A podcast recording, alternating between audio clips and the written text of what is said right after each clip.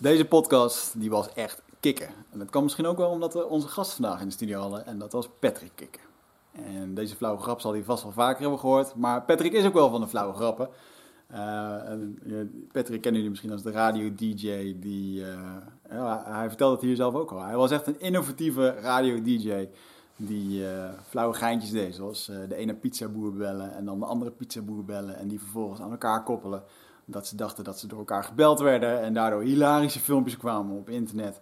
En ik moet wel lachen om Patrick die daar met een grote smile hier op deze stoel zat. ja, dat toch een soort van legacy in heeft weten te creëren.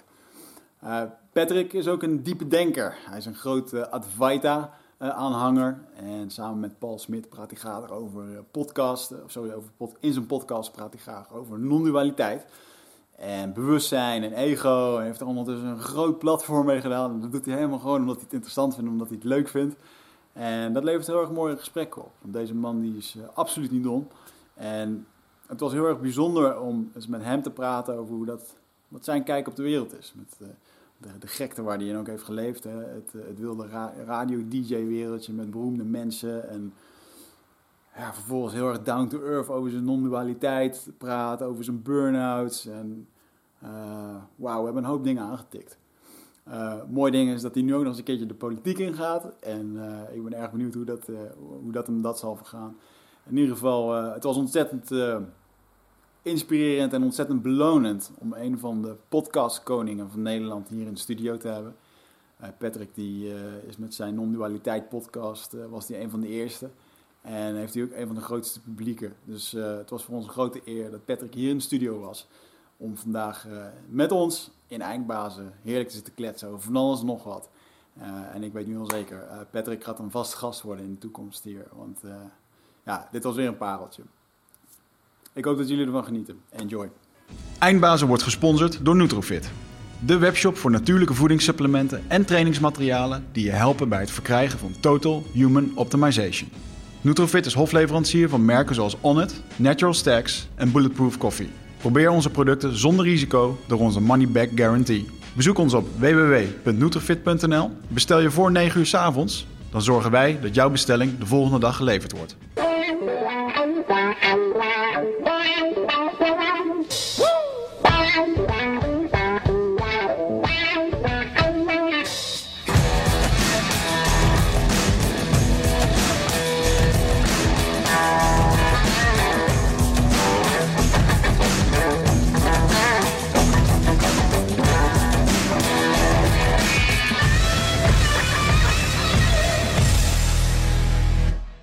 Hey, ik zei het net al, hè? Volgens mij de laatste gevulde koek um, sowieso in de studio. Mm -hmm.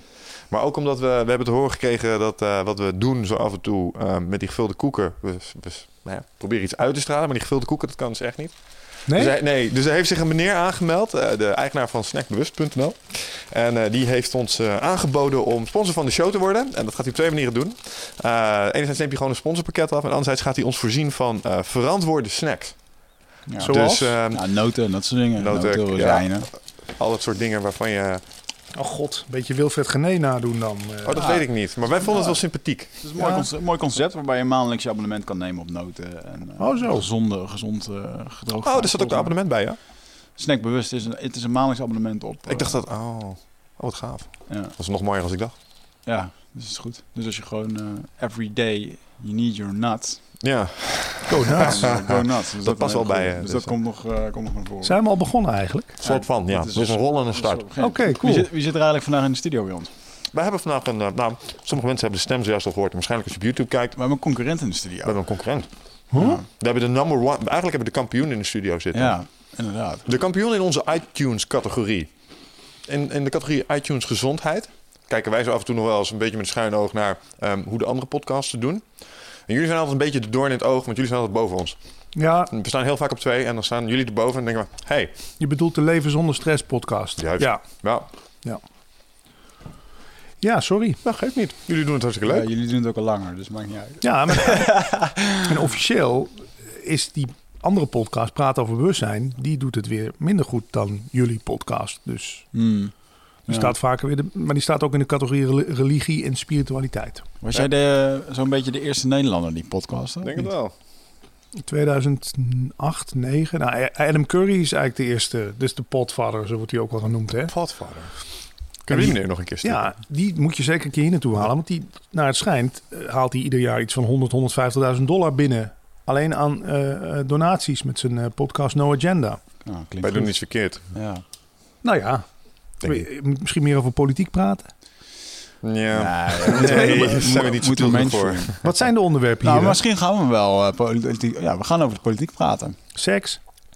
Eh, hoe bedoel je, hier in de studio? Ja? sterker nog, zelfs, eh, ja. er komt een of andere Kama Sutra. Nee, Ja? een eh? Tantra. Tantra, dat is een verschil. er komt een of andere tantra dude, eh, die zijn we bezig om te strikken, die wereldwijd bekend is. Dus dat is wel heel erg cool. En eh, nou ja, alles mag besproken worden hier, geen Ja. probleem. Cool. Ik wil wel even horen hoe het klinkt. Want ik ben natuurlijk een radiofiel. Snap Het mag ik. alleen niet over eh, de Zwarte Pieten discussie, discussie Nee? gesproken Gaan we het er niet worden over hebben? Wat mij Ja. betreft wel hoor. Jawel, ik heb jawel. wel altijd een standpunt in de Nee, nemen. maar ik vind dat mooi, want dat is echt een... eh, dat is de media tegenwoordig, denk ik dan. Daar gaat het over. Sylvana, Houd toch op. Eh, ja, haal die een keer hier naartoe. Kom ik ook. Ja, Hmm, dat is wordt ook vast wel heel gezellig. Nou, dat zou Ja. mooi zijn. Maar wat doet zij nu? Is zij, ze, zij zit nu in de, pe- ik kijk al 15 jaar geen televisie, dus ik mis dit soort dingen. Hè? Ja, dat doe ik. ik En je was wel op televisie laatst. ja. En toen die hoofdredactie van Humberto Tan mij belde, toen eh, was mijn eerste opmerking: eh, wat willen ze nou met mij in Studio Sport? en eh, ja, nee, het was een grote eer om daar aan, daar aan tafel te mogen zitten. Maar nee, ik kijk geen televisie al 15 jaar niet. Hmm. Ik vind het echt vervuiling van je geest. Voor Nou ja, daar zit wel iets in. Hè, En, want het eh, moet er toch weer uit, hè, waar je je mee voedt. Ik, eh, een mooi voorbeeldje om daarop in te haken. In mijn eh, jungle trip had ik cadeautjes meegenomen voor de, de kinderen daar, de kleine indiaantjes. Papier blijft niet goed in de jungle. Dus ze kunnen daar niet echt tekenen en zo. En boeken, dat, gaat, dat vergaat eigenlijk allemaal. Dus als je daar papier meeneemt en tekenen, eh, kleuren dingen, daar worden ze helemaal wild van. Dus ik had binnen vijf dagen tijd meer dan 100 tekeningen gekregen. Van eh, kinderen tot en met volwassenen. Dus ook gasten van 26 die in één keer met een kleurpotlood daar laag te, heel creatief lagen te gaan. En Geen enkele tekening had sporen van geweld of eh, seks of eh, vernedering, bommen aanslagen. Terwijl, Ja. ik weet niet waar jij over eh, zat te tekenen toen je zes jaar was. Ah, A-Team, Airwolf, dat soort dingen. Ja. ja. Arnold Schwarzenegger die dingen eh, Ja. aan het opblazen was. Teenage Mutant Ninja Turtles. was voor mij wel echt een realisatie van... hé, hey, wat je toch in je, eh, in je hoofd stopt via televisie of radio... Dat, dat komt er op een manier Ja. uit. Ja man. Ik heb laatst een, misschien leuk even te vertellen, een gekleurde vrouw geïnterviewd. Echt waar, je was toch een racist? Nee, ik ging met een gekleurde vrouw in gesprek, een vriendin van een vriend van me, en die vertelde precies dat. Dus eh, ik zeg, waarom komt er toch zoveel stront op iedereen af op social media? Ja, omdat iedereen, is- iedereen zit zich de hele dag te voeden, maar met journaal, met angsten, angsten, Ja. Eh, horrorfilms. Nou, dan, dan moet het er toch uit. Dan ga je maar zitten twitteren. Dan ben je in ieder geval een stukje Grappig van dat je dat zegt. Dat is waarom ik Saw bijvoorbeeld niet wil kijken. Ja, nee. Ik, ik hoef dat niet in mijn Nee. hoofd te hebben, weet je wel. Alsjeblieft, hou op. Dus die horrorfilm waarbij... Ja, Ah, ja. Nee, ik wil het niet eens horen. Ik heb een paar podcasts geluisterd over eh, zeg maar, eh, vroeger de geschiedenis en hoe hardcore er daar soms aan toe ging. Zeg maar. Bijvoorbeeld nou, martelingen of hoe je omging met je vijand. Dat ik echt denk van, oh man, mijn mensen zijn echt heel erg. Ik zou, weten, ik zou willen dat ik dit niet wist, Ja. snap je? Want nou zwerft het ergens in mijn hoofd rond. Ja. Dat, dat is, ja, nou, en het dus- zoekt een vorm. Het zoekt daarna altijd een vorm. Dat heb ik daarna de Advaita geleerd, non-dualiteit. Als je iets inneemt, wil je het daarna in de vorm zetten. Ja. Ja. wil niet zeggen dat je meteen ook iemand zijn arm eraf gaat hakken. Hmm. Maar eh, heel veel ag- agressiviteit, negativiteit. Ja, het Ja. zoekt een vorm. Dus het moet er weer uit, is wat je zegt. Het schijnt zo te werken met dat wat we zijn. Dat alles wat we innemen, dat wil daarna. Dus inderdaad, wat jij zegt, een kind maakt er een tekening van. Eh, een, een kunstenaar maakt een heel duister schilderij of een, een kleiobject. En ja, je hebt helaas ook mensen die dan gewoon eens daar zo gevoelig voor zijn. en Denken, nou, Ja. dan moet ik ook maar iemand gaan Ja, neersteken. het is toch een eh, smet op je perceptie. Kan, kan een Ja. smet worden op je perceptie, zeker wel. Hmm. Oh, Hey, maar eventjes eh, terug naar een, eh, een grote entree. Want jij bent, een- ja, maar ben je de bekendste radio-dj van Nederland? Ik denk het wel, een van de. Mm, Ja, ik draai wel al lang mee. Misschien dat dat helpt. Ja. Ik was 21 toen ik bij de landelijke radio terecht kwam. Toen was je ook nog echt iemand. Hè. Tegenwoordig komen er iedere dag tien bekende Nederlanders bij en vallen er tien af. Ja. ja, met, met, met alle vloggers en zo. Maar Mhm. Maar da- daarnaast heb je ook nog een heel imperium om jezelf heen gebouwd rond het Advaita. Non-dualiteit, bewustzijn. Eh, ik heb je op televisie Eckhart Tolle zien interviewen. Bij Veronica was dat destijds. En je bent ook nog bezig met eh, een Facebookpagina met allemaal flauwe grappen de hele dag. ja, ja Die zie ik ook voorbij komen. Die, ja, slecht hè. Ah, ja, het is- ik heb ja? gekeken naar je boekjes. Ik vind dat ook Ja, leuk. Die je boekjes die je hebt uitgebracht. Ja. Ik, kan Taal jou- is een ik, mooi iets. Ja, ja, ja. Taal zit heel veel wijsheid in verborgen ook, ja. ik kwam daarop omdat ik, ik wilde jou volgens mij toevoegen als vriend op Facebook, maar je bent over bevriend, dus ik kan niemand meer toevoegen. Ja, dan mogen maar 5000 mensen. Het En eh, toen ben ik je pagina gaan volgen en toen, eh, zie je dat het Kermit, Kermit de kikker voorbij komen en dat soort eh memes dingen. Grappig. Er zitten wel onwijs veel mensen op en heel veel reactie. Ja. Nou, dit is eigenlijk begonnen, misschien wel leuk om te vertellen. Eh, Ja, wat wil je weten? Ik kan, ik kan helemaal teruggaan naar eh, 1989, nee, 1988. Nou, laten we dat doen, man. Begin Ja, met- dat is denk ik voor jullie wel We interessant. hebben de tijd. Ja, nou, dat vind ik fijn om dat eens te vertellen. Ik was 13 of 14. Nee, ik was 14. Ik kreeg van mijn vader en moeder een Commodore 16. Dat is een thuiscomputer met 16K. 16K geheugen, dat was het. Je Bestond zo'n ding? Dat bestond. Met 16K moest je het doen. Ik dacht dat de Commodore 64 Ja. al oldschool was, Ja, maar dit is nog... is de 16, die Wauw. was daarvoor. Maar iedereen inderdaad bij mij op school had de Commodore 64. Maar ik had zoiets van, nou, ik kan toch die bandjes waar die software op staat... dan kan ik toch ook wel gewoon op die Commodore 16. Nou, ging niet. Tweedehands een Commodore 64 gekregen van mijn vader en moeder. Na lang zeuren. Nou, en wat daar eigenlijk wel leuk mee was... is dat ik al vrij snel door had... dat je met die Commodore 64... eh, als je daar een modem in stopte... dat je kon inbellen bij, dat heette toen nog Bulletin Board Systems... Sysops. Ja. Ja. Ik ken ze. in Amerika.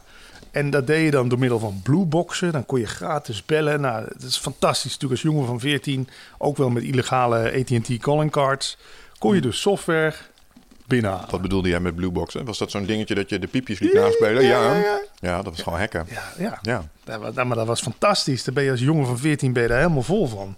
Maar ja, waarom heeft me dat zo later geholpen? Ik, je wordt gebeld, Wigert. Ja, door, nou, dit is helemaal waar. Door Coonfloat. Dat is een floatbedrijf in Amsterdam. Ja. die- ik weet niet wat ze moeten van me. Ben ik wel eens geweest. Ja. Ja, kom alsjeblieft eens een keertje... Dat zullen ze opnemen. Zal ik ze opnemen? Zal ik ze opnemen? Ja, waarom niet? Hallo met Wigert. Hi, goedemiddag.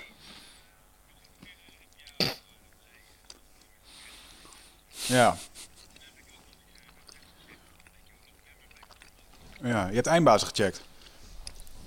Ja, nou, ik ga je nu een heel grappig detail vertellen. Want je belt mij nu. En ik zit midden in een, in een uitzending met Patrick Kikker en mijn collega Michel. Welkom in de studio. En toen dacht ik, Coonfloat belt mij. Maar die bellen mij niet als ik niet eh, heb gereserveerd of wat dan ook. Dus ik ga ze toch even opnemen. Dus je bent wel live in de studio. maar niemand hoort je, niemand hoort je, maar ik heb gewoon even live opgenomen.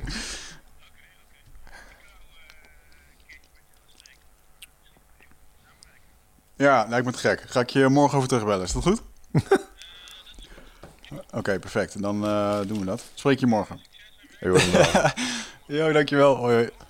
is lekker hoor. Ik ben er wel eens geweest bij Coonflow. Yes, zeker. dit is Ja, helemaal gek. vraag, Dit is kijk, kijk, trouw- Heb je wel eens Ja. gefloten? Hey, dit is toch helemaal te gek? Ja, man. Die van Coonfloat die bel me. Ik ga er wel eens floten in Amsterdam. Hij zegt, ik heb je gezien op RTL Late Night. Ik vroeg het verhaal. Ik heb op je website gekeken. Eh, eindbazen. Eh, ik wil graag met je iets doen met samenwerking. Top. Tijd voor een Ja. eindbaas experience. Sponsor. Ja. Ja, nice. Wil, wil Ja. je nog floten binnenkort? Ja, nou, graag. Dus ik ga morgen even zitten. Dat is toch mooi man. Dit zijn de dingen. Dit zijn de Ja. nuggets. Maar jij, jij floot ook? Ja, nou ja, dit is voor jullie wel heel leuk om te weten. De, de eigenaar van Coomfloat is ook de eigenaar van Samsara Books. Mhm. Waar de boeken van Paul Smit eh, en mij zijn uitgegeven. Die Advaita boeken dus. Oh, Er is ook een ingang, denk ik. Ayahuasca, Advaita, Coonfloat. Mooi. interessant. Goed moet te meteen weten. even vragen of je in het ambassadehotel in Amsterdam mag blijven slapen. Want het is van dezelfde eigenaar. Oh. En die, die wil nog wel eens... Daar is overigens ook het interview met Eckhart Tolle opgenomen. In de bibliotheek. Twee deuren verder naast We Coonfloat. zoeken nog een nieuwe studio. Nou. Ja. Amsterdam is ook wat dichterbij. Ja, ja voor jullie. Ja, Davidson Marstad, Ja. jongens. Ja, Ja, nee, nee, nee, mooi, oké, ja, oké. Helder. hey, maar ehm, grappig. Maar we hadden het over je Commodore 64 Ja. en dat is ook leuk. Ja, want wat het leuke daarvan is, doordat ik dus dat inbellen met software Ja, halen uit ja. Amerika al, wist ik eigenlijk toen dat internet opkwam van ja, dit, dit wordt huge. Dit gaat werken. En ik was een van de eerste in 1997 met een website, kikker.com. Je had nog geen, geen YouTube, je had nog geen, geen stijl, geen dumpert. Ja, en wat, ik had dan het geluk dat ik iemand kende bij een eh, hostingbedrijf, Planet Internet toen nog. Dus ik met dubbel ISDN inbellen en maar filmpjes op dat kikker.com plaatsen. Ja. Nou, echt in de hoogtijdagen iets van 25.000 bezoekers per dag. Dat is natuurlijk nu niet meer voor te stellen. Ja, op al die scholen zaten allemaal, oh, kikker.com, funny files, filmpjes kijken. Weet Ja. Wel? Dus ja, dat is eigenlijk met, dat is nog hetgene wat denk ik waar ik het meeste trots op ben. Dat ik daar een van de eerste mee was. Ja, maar dat is ook waar ik jou in eerste instantie van Ja, ken. ja, voor die van, grappige- ja, van, van die grappige filmpjes, Ja. die mp3'tjes en Ja, de ja, ja. pizzaboer die geterroriseerd Ja, werd ja. door jullie en Oh, zo. ja. Zo vaak Ja. geluisterd. Ja, Pizzaboer, dat is Ja, dat is een klassieker, soldaten man. allemaal. Oh, heb je Boze dat gehoord? Weet je wel? Ja. Hoe lang duurt Ja, die duurt wel lang, toch? Ja, die was lachen, man. Ja, Dat, gewoon, eh, dat was echt... het- Ja, dat was het oude trollen. Zo deed je dat vroeger. ja. Ja, grappig. Ja, daar denk ik ook nog met veel plezier aan terug. Maar dat heeft me wel geholpen met mijn naamsbekendheid. Als je Mm. het hebt over Ja. niet alleen radio. Ik zag al vrij snel in. Ik, heb ook een tijdje, en het klinkt misschien pedant, maar ik had het een tijdje op mijn Twitter staan. Ik ging al viral toen het woord nog niet bestond. Maar dat heb ik, dat heb ik geleerd van die Commodore 64. Mhm. Want toen zaten we nog software te ruilen met floppies. Ja. En toen deed je met een programmaatje, zette je de naam van de hackergroep waar je in zat, zette je in een Zat software. jij, zat jij in een hackergroepje? Ja. Heb jij ook echt daadwerkelijk eh, van die demootjes in elkaar lopen Ja, met pokes en Ja, dat soort ja, ellende? Ja, poke en Ken je, peken. ken, ken je toevallig de Fatal Poke ook? Wat is de Er is één Poke? die kun je geven op Commodore 64. Ja? Dat is echt heel geeky. Dat heb ik van, mijn, eh, van de gasten geleerd die daar echt helemaal in zaten. Ja. Je kunt dus, eh, de Commodore 64 is een van de weinige computers die kun je een commando geven waarmee die zichzelf sloopt. Dat was een soort fatal poke. Ja? en een poke is, dan zit je ergens in het geheugenadres, Ja. zet je een waarde. Poke en peken. Ja en, poke, ja, en dan kon je dus allemaal van die kleurtjes mee veranderen en dat soort shit. Ik zat ernaast toen gasten dat aan het doen waren, die had ook een hackersclubje. Wat grappig. Ik, Ja. ik word nog steeds nostalgisch als ik van die muziekjes hoor. Maar er is een heel forum hè, op, op Facebook's eh, Commodore 64 Elite.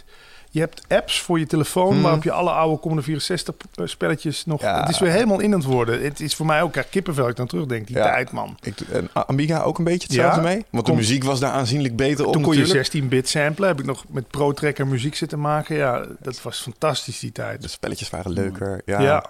Ja, en toen Ja. zat je echt, dat, wat ik zo grappig vind, is dat ik toen met zoveel verwondering naar die games zat te kijken. En dat ik echt dacht, wauw, dat dit allemaal kan, zeg maar. En dan, dan zaten we te fantaseren over wat er straks allemaal mogelijk zou zijn met die computergames. En als Ja. je dan kijkt waar het nu staat en wat er kan. En dat je dan, ik kan er niet meer met dezelfde verwondering zoals vroeger naar nee, kijken, merk nee, ik. niks is Dat- meer speciaal. Dat vind ik zo jammer soms, want toen was het echt van wauw. Dus als ik die muziek hoor, dan is het nog direct instant ja, het is heerlijk. Gaaf. Ja. leuk. Jij had dat niet? Had jij geen Commodore of een Atari? Nee, mijn ouders waren strikt... eh, er komen geen spelcomputers in huis. Mijn Dus- moeder moet ik zeggen. Eh, de Nintendo's en dat soort eh, geintjes niet. Uiteindelijk kregen we dan wel een PC, maar dat was nog mijn stiefvader een PC Mm. eh, had. Ik dat voor zijn werk hebben. Dus ik durf wel te zeggen dat ik een van de eerdere was met internet. Ja. Eh, en dan had je nog dat Access for All, waar dan al die linkjes op stonden. En dan zag hij precies dat het een linkje paars was geworden als ik ergens op had geklikt. Ja. Dus als ik stiekem naar Ja. blote titel zit te kijken, toen ik 12 jaar was, werd dat gemeld. Toen hadden ze nog geen incognito-modus. Nee, ja, wist ik veel. En dan probeer je het toch, hè, in de hoop dat het niet achterkomt. En, dan, en toen dacht ik, toen weet ik nog dat ik dat dacht, shit, nu is het gekleurd. Dan heb ik alles aangeklikt, zodat alles gekleurd Oh, dat is wel slim, ja. Dus Ja. dat- ja. Dat was echt eh, het fijnste aan op het moment dat er meerdere browsers op de markt komen. Dan had je een browser voor je normale werk en een browser voor de porno. Oh, Ja, ja, ja, ja. Hmm. ja. Ja, ja, mooie tijden. ja. Maar goed. En toen? En toen? Ja, toen ra- in, in 95 al radio eh, bij de Tros. En toen zat ik al met ICQ op de radio, was ik, was ik druk mee. Uh-oh. Ja, ik weet mijn nummer nog, 14563 prachtig. Ken je, je kijkt bij ICQ, ICQ, kijk, Ja, ja. de voorloper Ja, van MSN eigenlijk. Oh. MSN Messenger. Oh ja, ja, ja. Zo, dat ja. was lekker als een mandje, jongen. Als iemand ICQ gebruikte en je Ja? had de juiste tools, kon ik op afstand jouw CD-tray openen, doen, je, je PC herstarten. Ja, ik was een scriptkiddie, dus allemaal van die programma's downloaden Ja. om dat soort dingen te doen. Als je het IP-adres had, Ja. kun je muziekjes Ja, afspelen ja, bij ja. jou. Ja, schitterend. Ja, je had het nog IRC, had je daarvoor nog. Mhm. hè? Dus dat je gewoon een chatgroep... Maar ik zat al vrij snel op de radio, internet ook te promoten. Ja. Is me bij de Tros niet allemaal in dank afgenomen, moet ik eerlijk over zijn. Want de Tros had zelf nog niet eens een goede website en ik kwam al met kikker.com. Maar ja, ik heb het toch, toch maar gedaan. Ben op de radio ook begonnen met sms. Eh zei mijn baas ook toen bij de Tros van ja, maar sms dat doet toch niemand. Eh, stop daarmee. Flitsers voorlezen dat wil ook niemand. Dus nog niet om te zeer, ja, misschien een beetje opscheppen. Maar ik ben altijd wel vooruitstrevend geweest. Ik dacht, ja, we moeten het gewoon op de radio gaan doen. Ja. En dan later, drie jaar later of zo, deed iedereen het. En dan denk je, ja, Hmm. Wat me dan opvalt is dat het allemaal met interactie te maken heeft. Ja. Meer de, minder Ja. zenden, meer interactie. ja ik probeer altijd met, te verbinden met luisteraars. is toch het leukste. Hmm. Ja. Dat, ook telefoongesprekken voeren heb ik altijd het leukste gevonden. Radio. Gewoon, vooral, ik heb een tijdje s'nachts gezeten bij 3FM. Dan hadden we nog een gratis telefoonnummer. Hmm. 0 0800 13FM. 0, dat is nu ook niet meer in, hè, met, die naam, met dat naam bellen. Hmm. 0800 1336. En toen belden echt de meest ludieke mensen belden op. Ja, daar zul je wel wat... De freaks come out at Ja. night. Maar leuk, ja, ik hou daarvan. Als er een beetje een hoek af is bij iemand. Dan denk ik echt, ja, fantastisch. Die moet de zender op. Wat is je daar met name van bijgebleven? Noem eens een anekdote. Eh, Nico uit Maastricht belde altijd. Bij naam ook gewoon. Die zit gewoon in zijn zijn Ja, geheugen. dat was Altijd, fantastisch. ja. die man die was, die was licht verstand- verstandelijk gehandicapt. Maar ja, wat maakt dat uit? Hmm. Want s s'nachts heb je met z'n allen ook het gevoel van... we zitten naar de radio te luisteren, we zijn één familie, weet je wel. Ja. Laat de rest maar gewoon slapen. Wij hebben het leuk hier met z'n allen. Het voelt intiemer op een Ja, of andere manier. is het. Ja, klopt. Ja. Als je ooit nog eens radio ergens wil doen, doe het s'nachts. Mm. Dus ja, dat was mijn leuke anekdote. Mag ik deze mee naar huis nemen? Deze mag je hebben van mij. Echt waar? Ja, neem mee. Dit is te gek. Ja. Dit heb ik nog nooit in mijn leven... Hij komt uit een Christine Ludiek pakket. Kregen ik ook nog een kregen erbij gratis, maar we vonden hem niet lekker werken. Dit is fantastisch. Je hoeft zelfs niet meer te roeren. Weer, het is een beetje kleinzerig. Mooi. Ja, melkklopper. Hoe echt. noemen ze dit? Een melkklopper, ja. Fantastisch. Krijg je van mij een pak tukjes. Goeie Super, raad, toch? dat is een topdeal. Alsjeblieft. Kijk, Zo, zo wordt dat geregeld hier. barter deals. En wanneer komen de drugs op tafel eigenlijk? Want daar kom ik voor. Oh, dude, ik ben net zes weken, eh, zes weken alleen maar drugs gebruikt. Nee, ik bedoel in letterlijke zin. Ja. Nee, maar vind ik wel even interessant met jullie aan te snijden. Ik bedoel, ik, ik werd geïnterviewd door Nieuwe Revue. En toen vroegen ze me, daar hebben ze zo'n rubriek. En dan zeiden ze van, eh, wat kost 1 gram kook? Ik denk, ja, ik had eerst als bedacht, dan moet ik mijn dealer even bellen. Meneer is met vakantie. Haha. Ik denk, maar ik antwoord gewoon. En dat vond ik ook echt. Ik zeg, ehm, wat kost 1 gram kook? Te veel, legaliseren die handel. Eh, ehm, ik ben eens benieuwd wat jullie daarvan vinden. Van legaliseren. Ja. Mm. Ja, cannabis sowieso. Uh, al is het alleen maar om de economische benefits die het biedt. Ik bedoel, ehm, cannabis, ja, als je daarnaar kijkt, dat heeft een eh, eh, nogal pokdalig verleden, zeg maar. Het is altijd een beetje onderdrukt geweest als zijn de recreatief middel. Terwijl drugs, eh, als je naar alcohol kijkt, nou ja, dat staat niet helemaal op dezelfde voet met elkaar. En in Amerika zijn ze de gezondheidsvoordelen nu ook steeds meer aan het inzien. En ze zien ook de economische impact die het kan hebben. Ze zijn allemaal aan het legaliseren. En als je kijkt wat dat daar teweeg brengt, uh, niet alleen maar voor mensen die nu plots beschikking krijgen over een medicijn dat ze echt helpt met van alles en nog wat.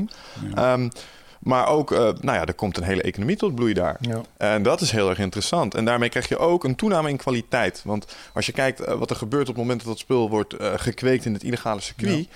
Dan zie je ook dat mensen daar proberen op allerlei slinkse wijze hun winst te maximaliseren. Ja. Een van de dingen waar je zoals van hoort is, daar moet je maar opletten. Als bijvoorbeeld je koopt iets in een koffieshop en het glimt te veel.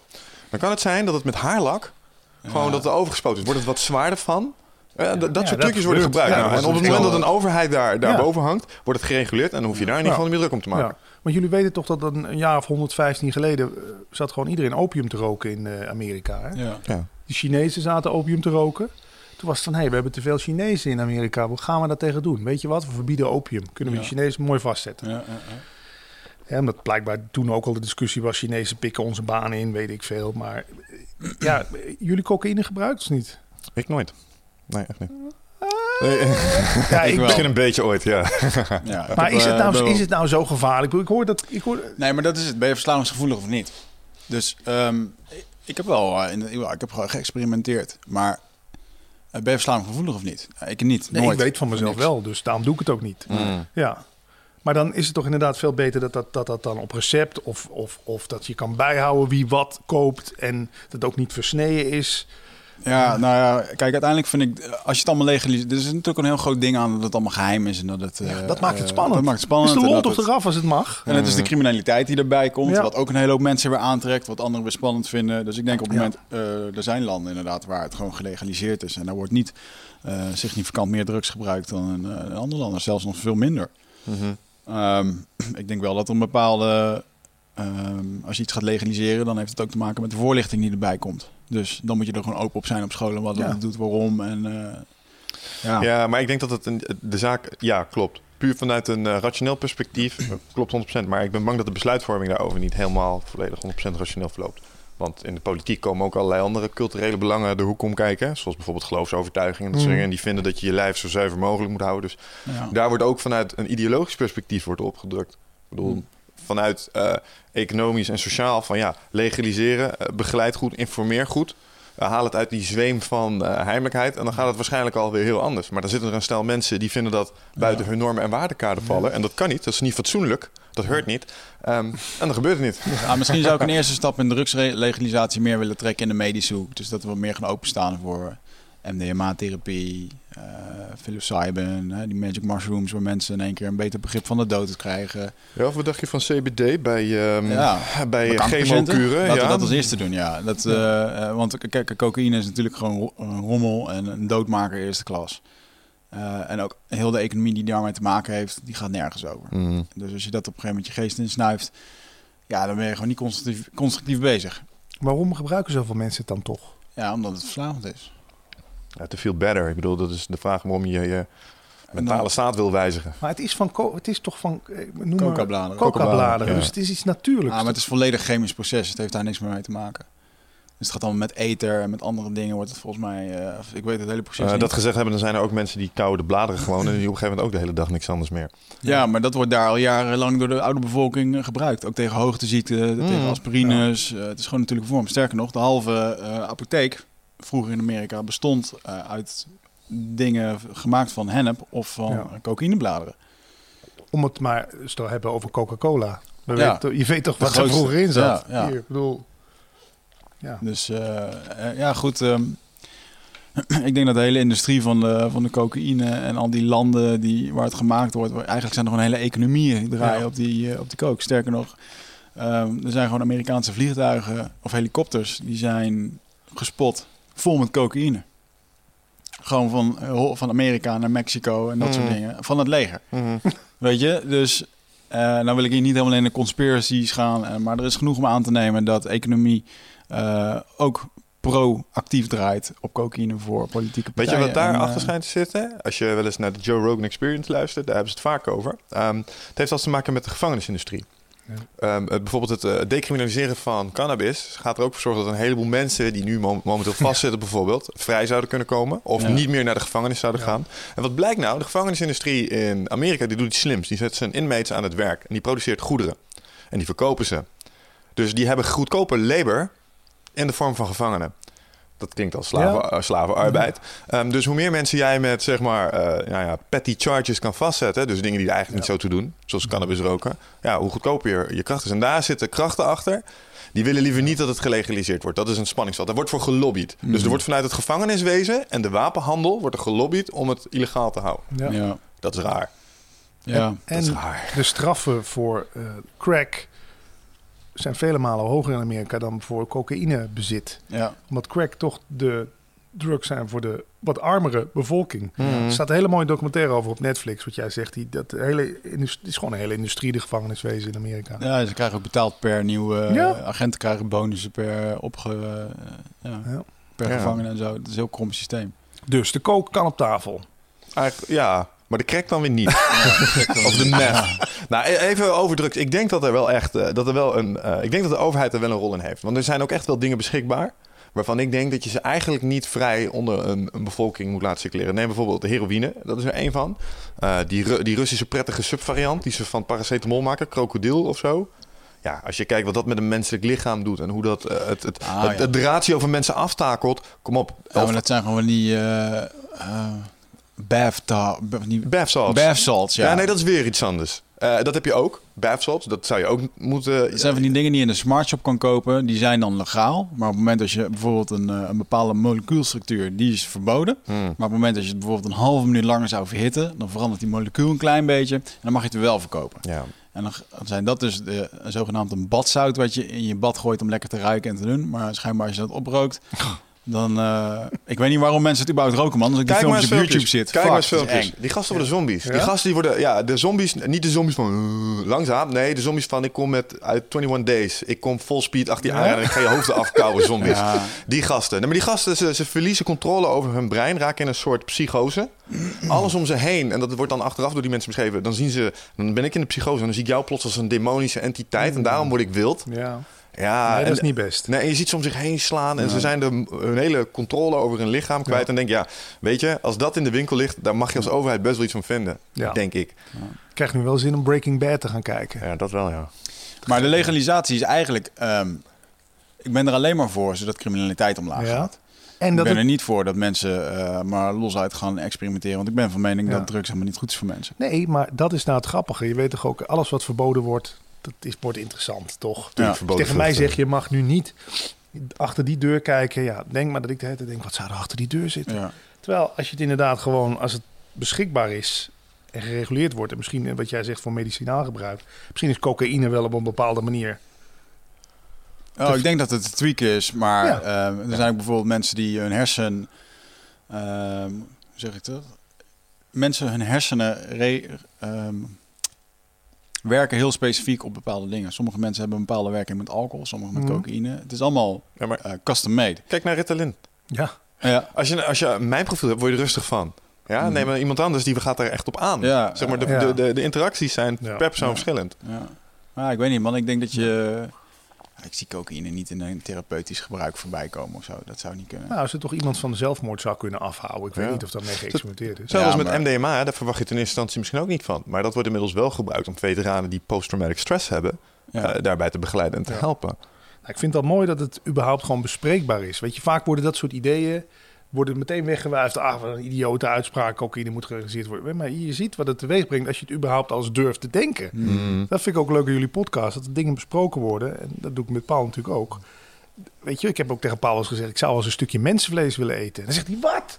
Je bent gek. ik zeg, nee, maar ik zeg, luister nou. Stel nou, het smaakt hetzelfde als kip. Hmm. Dan zou het voor mij een reden kunnen zijn om vegetariër te worden. Want dan is er voor mij dus eigenlijk geen verschil meer tussen kip en mens. Ja.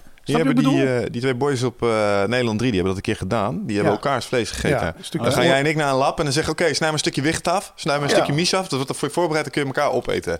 I don't know, man. Zo close zijn we nog Ja, niet. het, is ook, eh, het is ook genetisch helemaal niet goed. Als je mensenvlees eet, je hebt dus van die stammen die eh, leven op cannibalisme. Die hebben, die hebben dus ook al misvormingen, uh, Ja, stelen ogen ja. vanwege het cannibalisme. Ja. Je Maar- zit gewoon je eigen genen op te eten. Ik vind het wel leuk en spannend om dat soort dingen gewoon eens hardop te zeggen. En eens kijken wat het losmaakt. En ook wat je misschien, als je er even over praat, waar het verder op uitkomt. Mhm. Toch?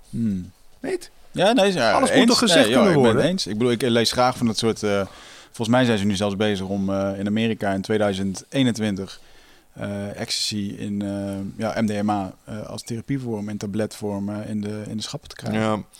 ja, en wij hebben denk ik hier in Nederland ook wel de, de mazzel misschien een beetje... dat we daar door ons gedoogbegeleid destijds een beetje in voorop zijn gaan lopen. Hè. Smart shop- shops zoals we die hier in Nederland hebben, die... ja, dat, dat zie je ook niet overal. En wat ik zo uniek vind aan Nederland is dat er... eh, als je het dan hebt over wat er allemaal beschikbaar is... we moeten ook niet doen alsof we helemaal betutteld worden, want... Ayahuasca kun je ook gewoon bij de Smart Shop hier in Deventer kopen. Ja. En er is niemand die zegt, nu, dat zou je niet moeten willen in je eentje. Die zegt, nou ja, dan moet je zo Ja. doen en dan moet je zo doen. Eh, succes ermee. Ja. Ehm, dus in dat opzicht worden we ook al best wel vrij gelaten, denk ik. Ja. Ja, en als ik door de supermarkt loop, jongens, ik zie natuurlijk, als je kijkt waar overal heel veel suiker in zit, is toch ook allemaal rommel. En zelfs in je Ja, kipfilet, hè? ik, ik stond net in Ja? een... eh, Wist je dat? We Koop maar eens een pakje. Suiker? Nee, koop maar gewoon eens een pakje kipfilet van die gesneden kipfilet die je brood Ja. doet. Draai het om en lees glucose. ja, dextrose zit erin. Ja. ja, het is echt heel erg. Ja. Maar dus hetzelfde als net in een, ik sta net in een tankstation eh, een gevulde koek halen. Maar als je dan kijkt daar nou om je heen wat je daar kan halen. Het, is, al- het heeft allemaal niks met eten te Nee, maken. het is allemaal rommel. Als Nee. ik in een, eh, in een tankstation iets zoek wat enigszins past binnen wat ik zou willen eten, dan kom ik uit op eh, wa- waarschijnlijk de, de ciabatta met ehm, ei en bacon. Ja. Of een wrap. Of een banaan. Ja, en dan, en, maar voor de rest is het allemaal, ja. En veel te duur.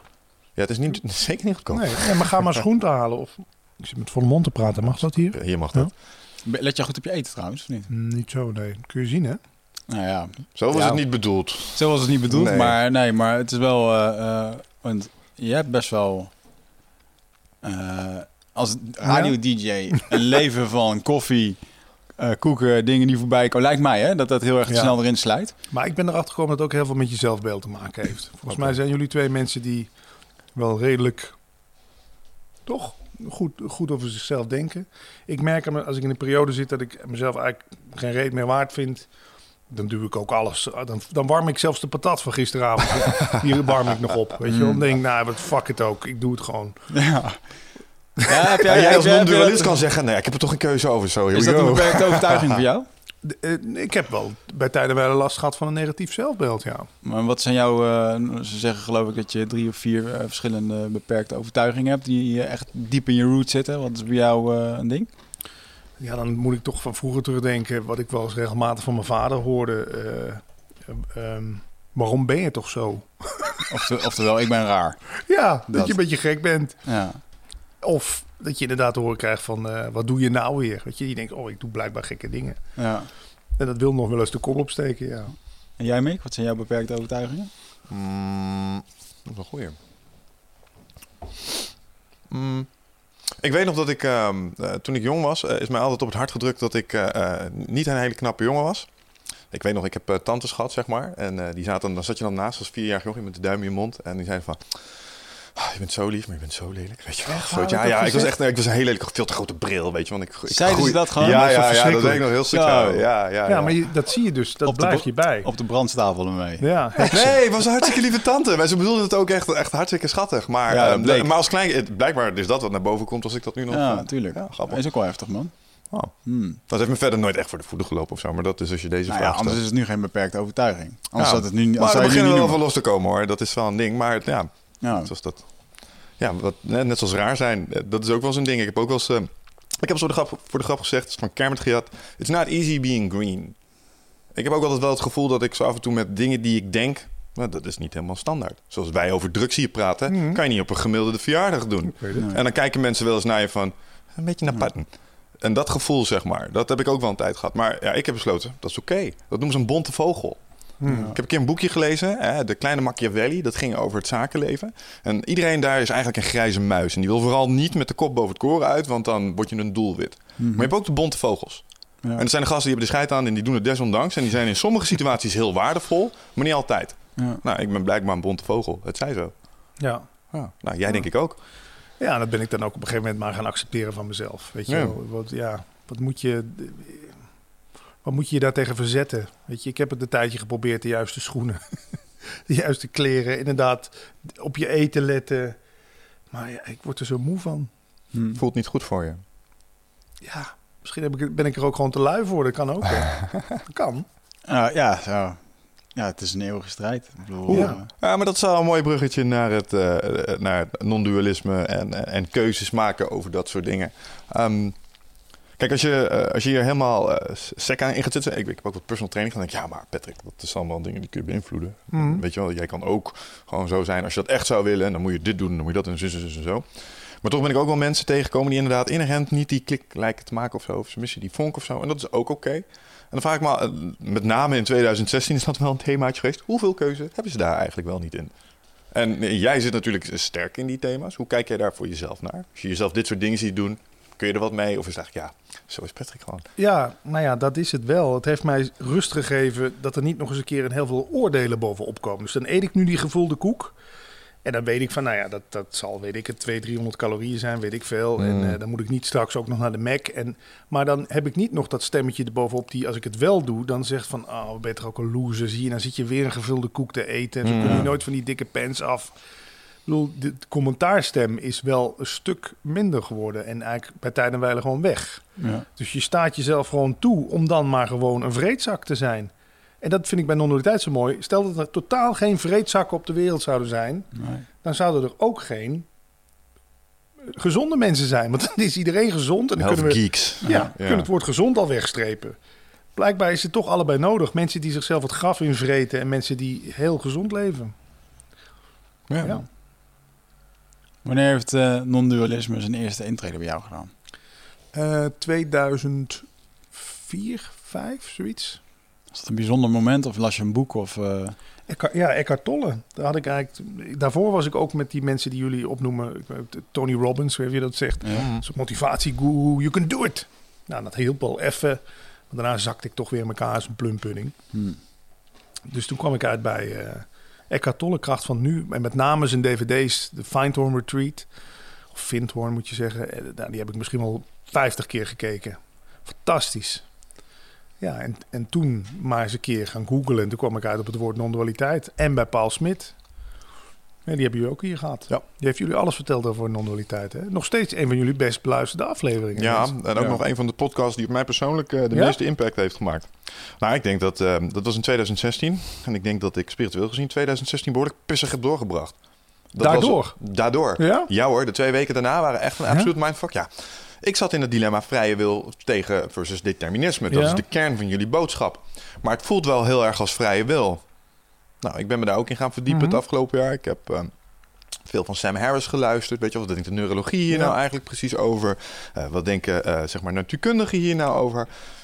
En ik ben bang dat we niet aan de conclusie kunnen ontsnappen dat vrije wil echt een hele geraffineerde illusie is.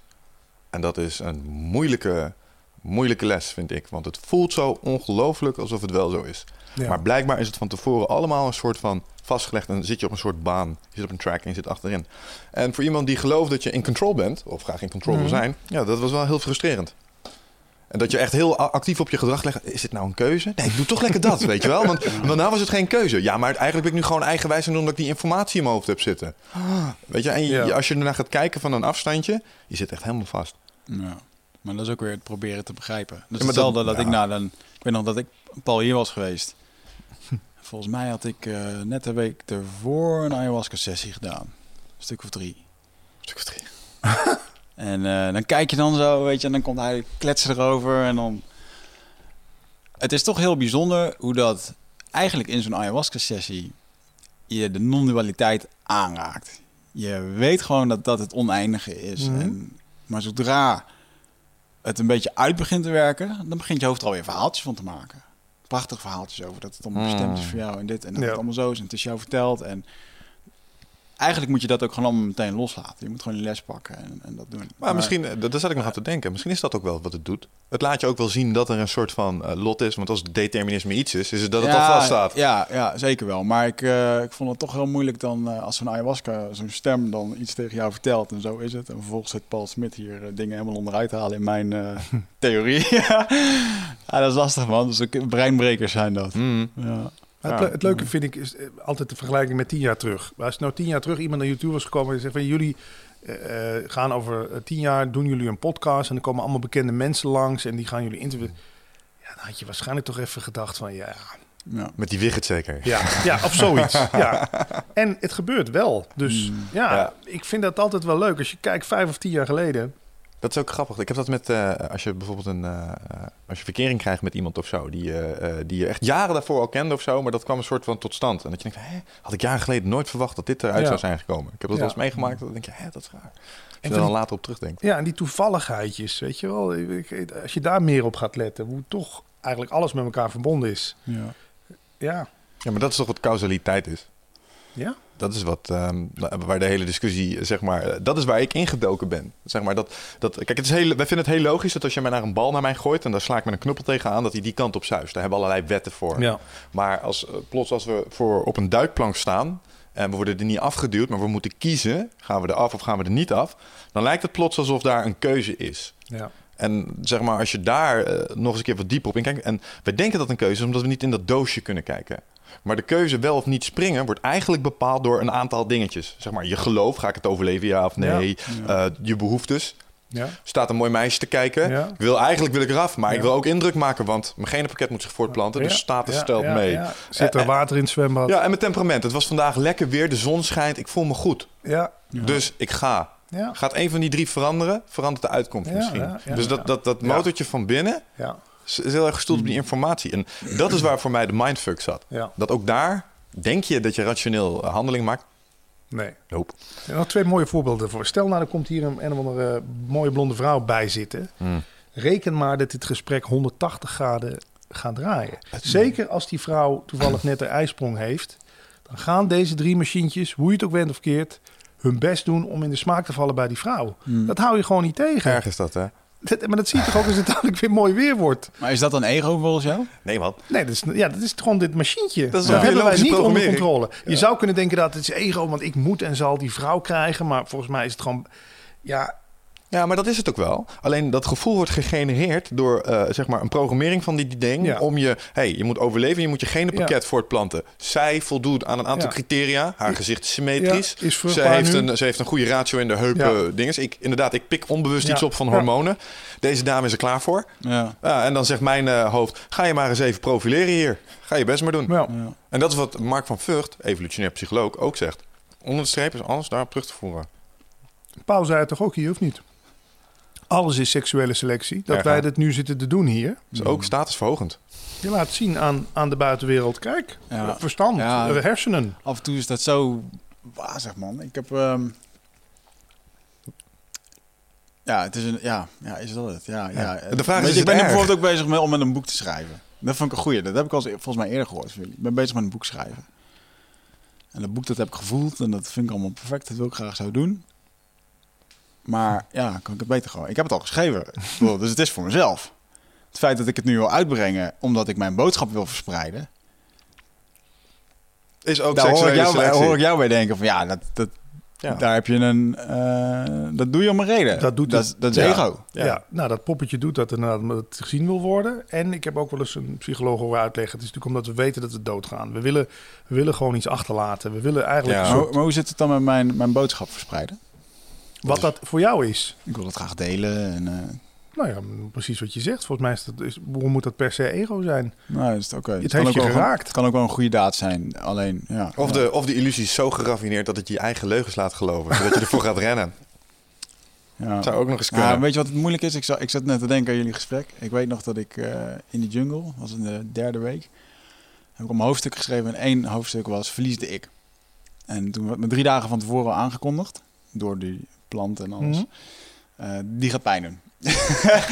dus ik weet nog dat ik toen eh ayahuasca nam. Het was 's avonds. Ik lag in mijn hangmat. En ik werd gewoon utterly sick van eh, het vinden. Gewoon alles, overal vond ik wat van. Nou, als er iets je iets vindt, dan is het het ego. Ja. En eh, ja, ik heb drie uur lang ziek in mijn hangmatje. Vervolgens eh, alles eruit overgegeven. En eh, een fantastische ervaring gehad. Waarbij als het ware mijn hoofd werd opengezaagd. En er was iets uit me glipte. Wat gewoon even dan waarschijnlijk mijn ik was. En ik weet dat ik daarna nog in die jungle stond. In mijn onderbroek. Half verdwaasd. En dat ik echt de bomen en mijn dingen alles door elkaar zag. Ik zag gewoon dat die bomen als het ware door mijn lichaam heen gingen. Oftewel, het alles is één gevoel. En ik kon niks anders van maken dat dat pure liefde was wat ik daar ervaar. En dan ben je vier weken later terug. En dan heb je toch gewoon in één keer weer eh, irritaties en oordeel. En eh, het is zo onwerkelijk om dan daarvan terug te komen naar hier. En het ook nog te proberen te begrijpen. Ja, wat was het dan? Weet je? Waarom moet het dan ook allemaal zo moeilijk zijn? Ja. Maar dat vinden, ergens iets van vinden, dat heeft een functie in het systeem, denk ik. Dat heeft een rol. Alleen in de moderne dynamiek waar we in zitten, voert het misschien de boventoon. Dus het feit dat jij een ego hebt dat ergens iets van vindt, dat is niet erg. Alleen op het moment dat het vinden je voor de voeten gaat lopen, is het handig dat je, en dat is volgens mij wat mindfulness en dat soort dingen hier brengen, dat je het kunt zien en dat je het kunt loslaten. En dat je kan teruggaan naar dat En dat je de, de negative side effects, dat je die een beetje, eh, zeg maar, leert, zeg maar, te niet doen. En Ja. dat je de voordelen die het biedt, namelijk, hé, hey, maar ik ga wel even nu mijn ballen laten zien. En ik, in spreekwoordelijke zin, en ik ga wel eh, aan tafel zitten bij Umberto, nadat ik in principe maar drie weken uit de jungle ben. Eh, Ja. En dat, dat is dan wel een stukje ego, maar hoe cares? Want het zorgt ervoor dat je er zit. Dus laat dat voor je werken. Ja. Ik denk niet dat dat erg is. En ik- vind het koud hier nu. Ik sta te verwarmen. aan. Dat is oké. Wil je nog een kopje koffie of een kopje thee? Eh, je, je hebt geen melk voor erin. Nee, Ik drink sorry. mijn kin- kinderkoffie, drink ik. Maar ik ben wel blij met mijn dingetje. Wil je thee? Eh, wil je theezak? Wil je koffiemuts? Is dat geen cowboy? Gaan we die kant op? Flauw dit. Oh, dan gaat iemand thee zetten. Ik ga thee zetten. Ja, Dat komt allemaal goed. Maar ehm, ik, heb, ik heb je zelf niet gezien bij RTL Late Night. Maar ik heb er wel leuke dingen over gehoord. Je hebt eh, wel ayahuasca op de kaart gezet bij RTL 4. Mm, ja, ja, dat was voor mij een hele ervaring, man. Ik heb daar... ehm, ze wilden me eigenlijk... werd ik al drie uur nadat ik geland was in Nederland. Werd Ja? al, eh, Hoe wisten ze ervan dan? Ja, een ehm, eind... eh, een directeur bij RTL. Eh, die eh, is fan van de show van Eindbazen. En die, eh, die, had ge, mij ge- ge- ja, die had me een bericht gestuurd via Facebook. Hij zo, vergeef me, maar ik heb je opgegeven voor RTL. Ja? Late night. En ja, die wilde me snel hebben. Maar dat heb ik al eerst even drie weken afgehouden. Want ik heb eerst even drie weken lekker op een boerderij in Groningen gezeten. Lekker rustig. Mhm. En toen is het nog drie keer verzet en zo. Maar goed, ja, je hoort daar... Het was voor mij even schakelen. Ik had, ervoor, ik had net ervoor een lezing gegeven. Aan eh, 120 mensen, twee uur lang, tweeënhalf uur lang zitten kletsen. En dan kwam ik heerlijk in detail. En het waren mensen die begrepen dit allemaal. Vond het fantastisch. Ik heb hier in de studio met Michel 4,5 uur over lopen kletsen. Ja, dan kom je daar en dan is het gewoon eh, rammen met minuten. Je hebt maar 10 minuten of 15 minuten. En eh, toen kwam ik daar aan en van tevoren lieten ze mij nog beeldmateriaal zien. Eh, nou, dit gaan we laten zien, dat gaan we laten zien. Er was ook nog een soort van, eh, gaat dat goed komen, ja of nee? Was op zich achteraf blij mee.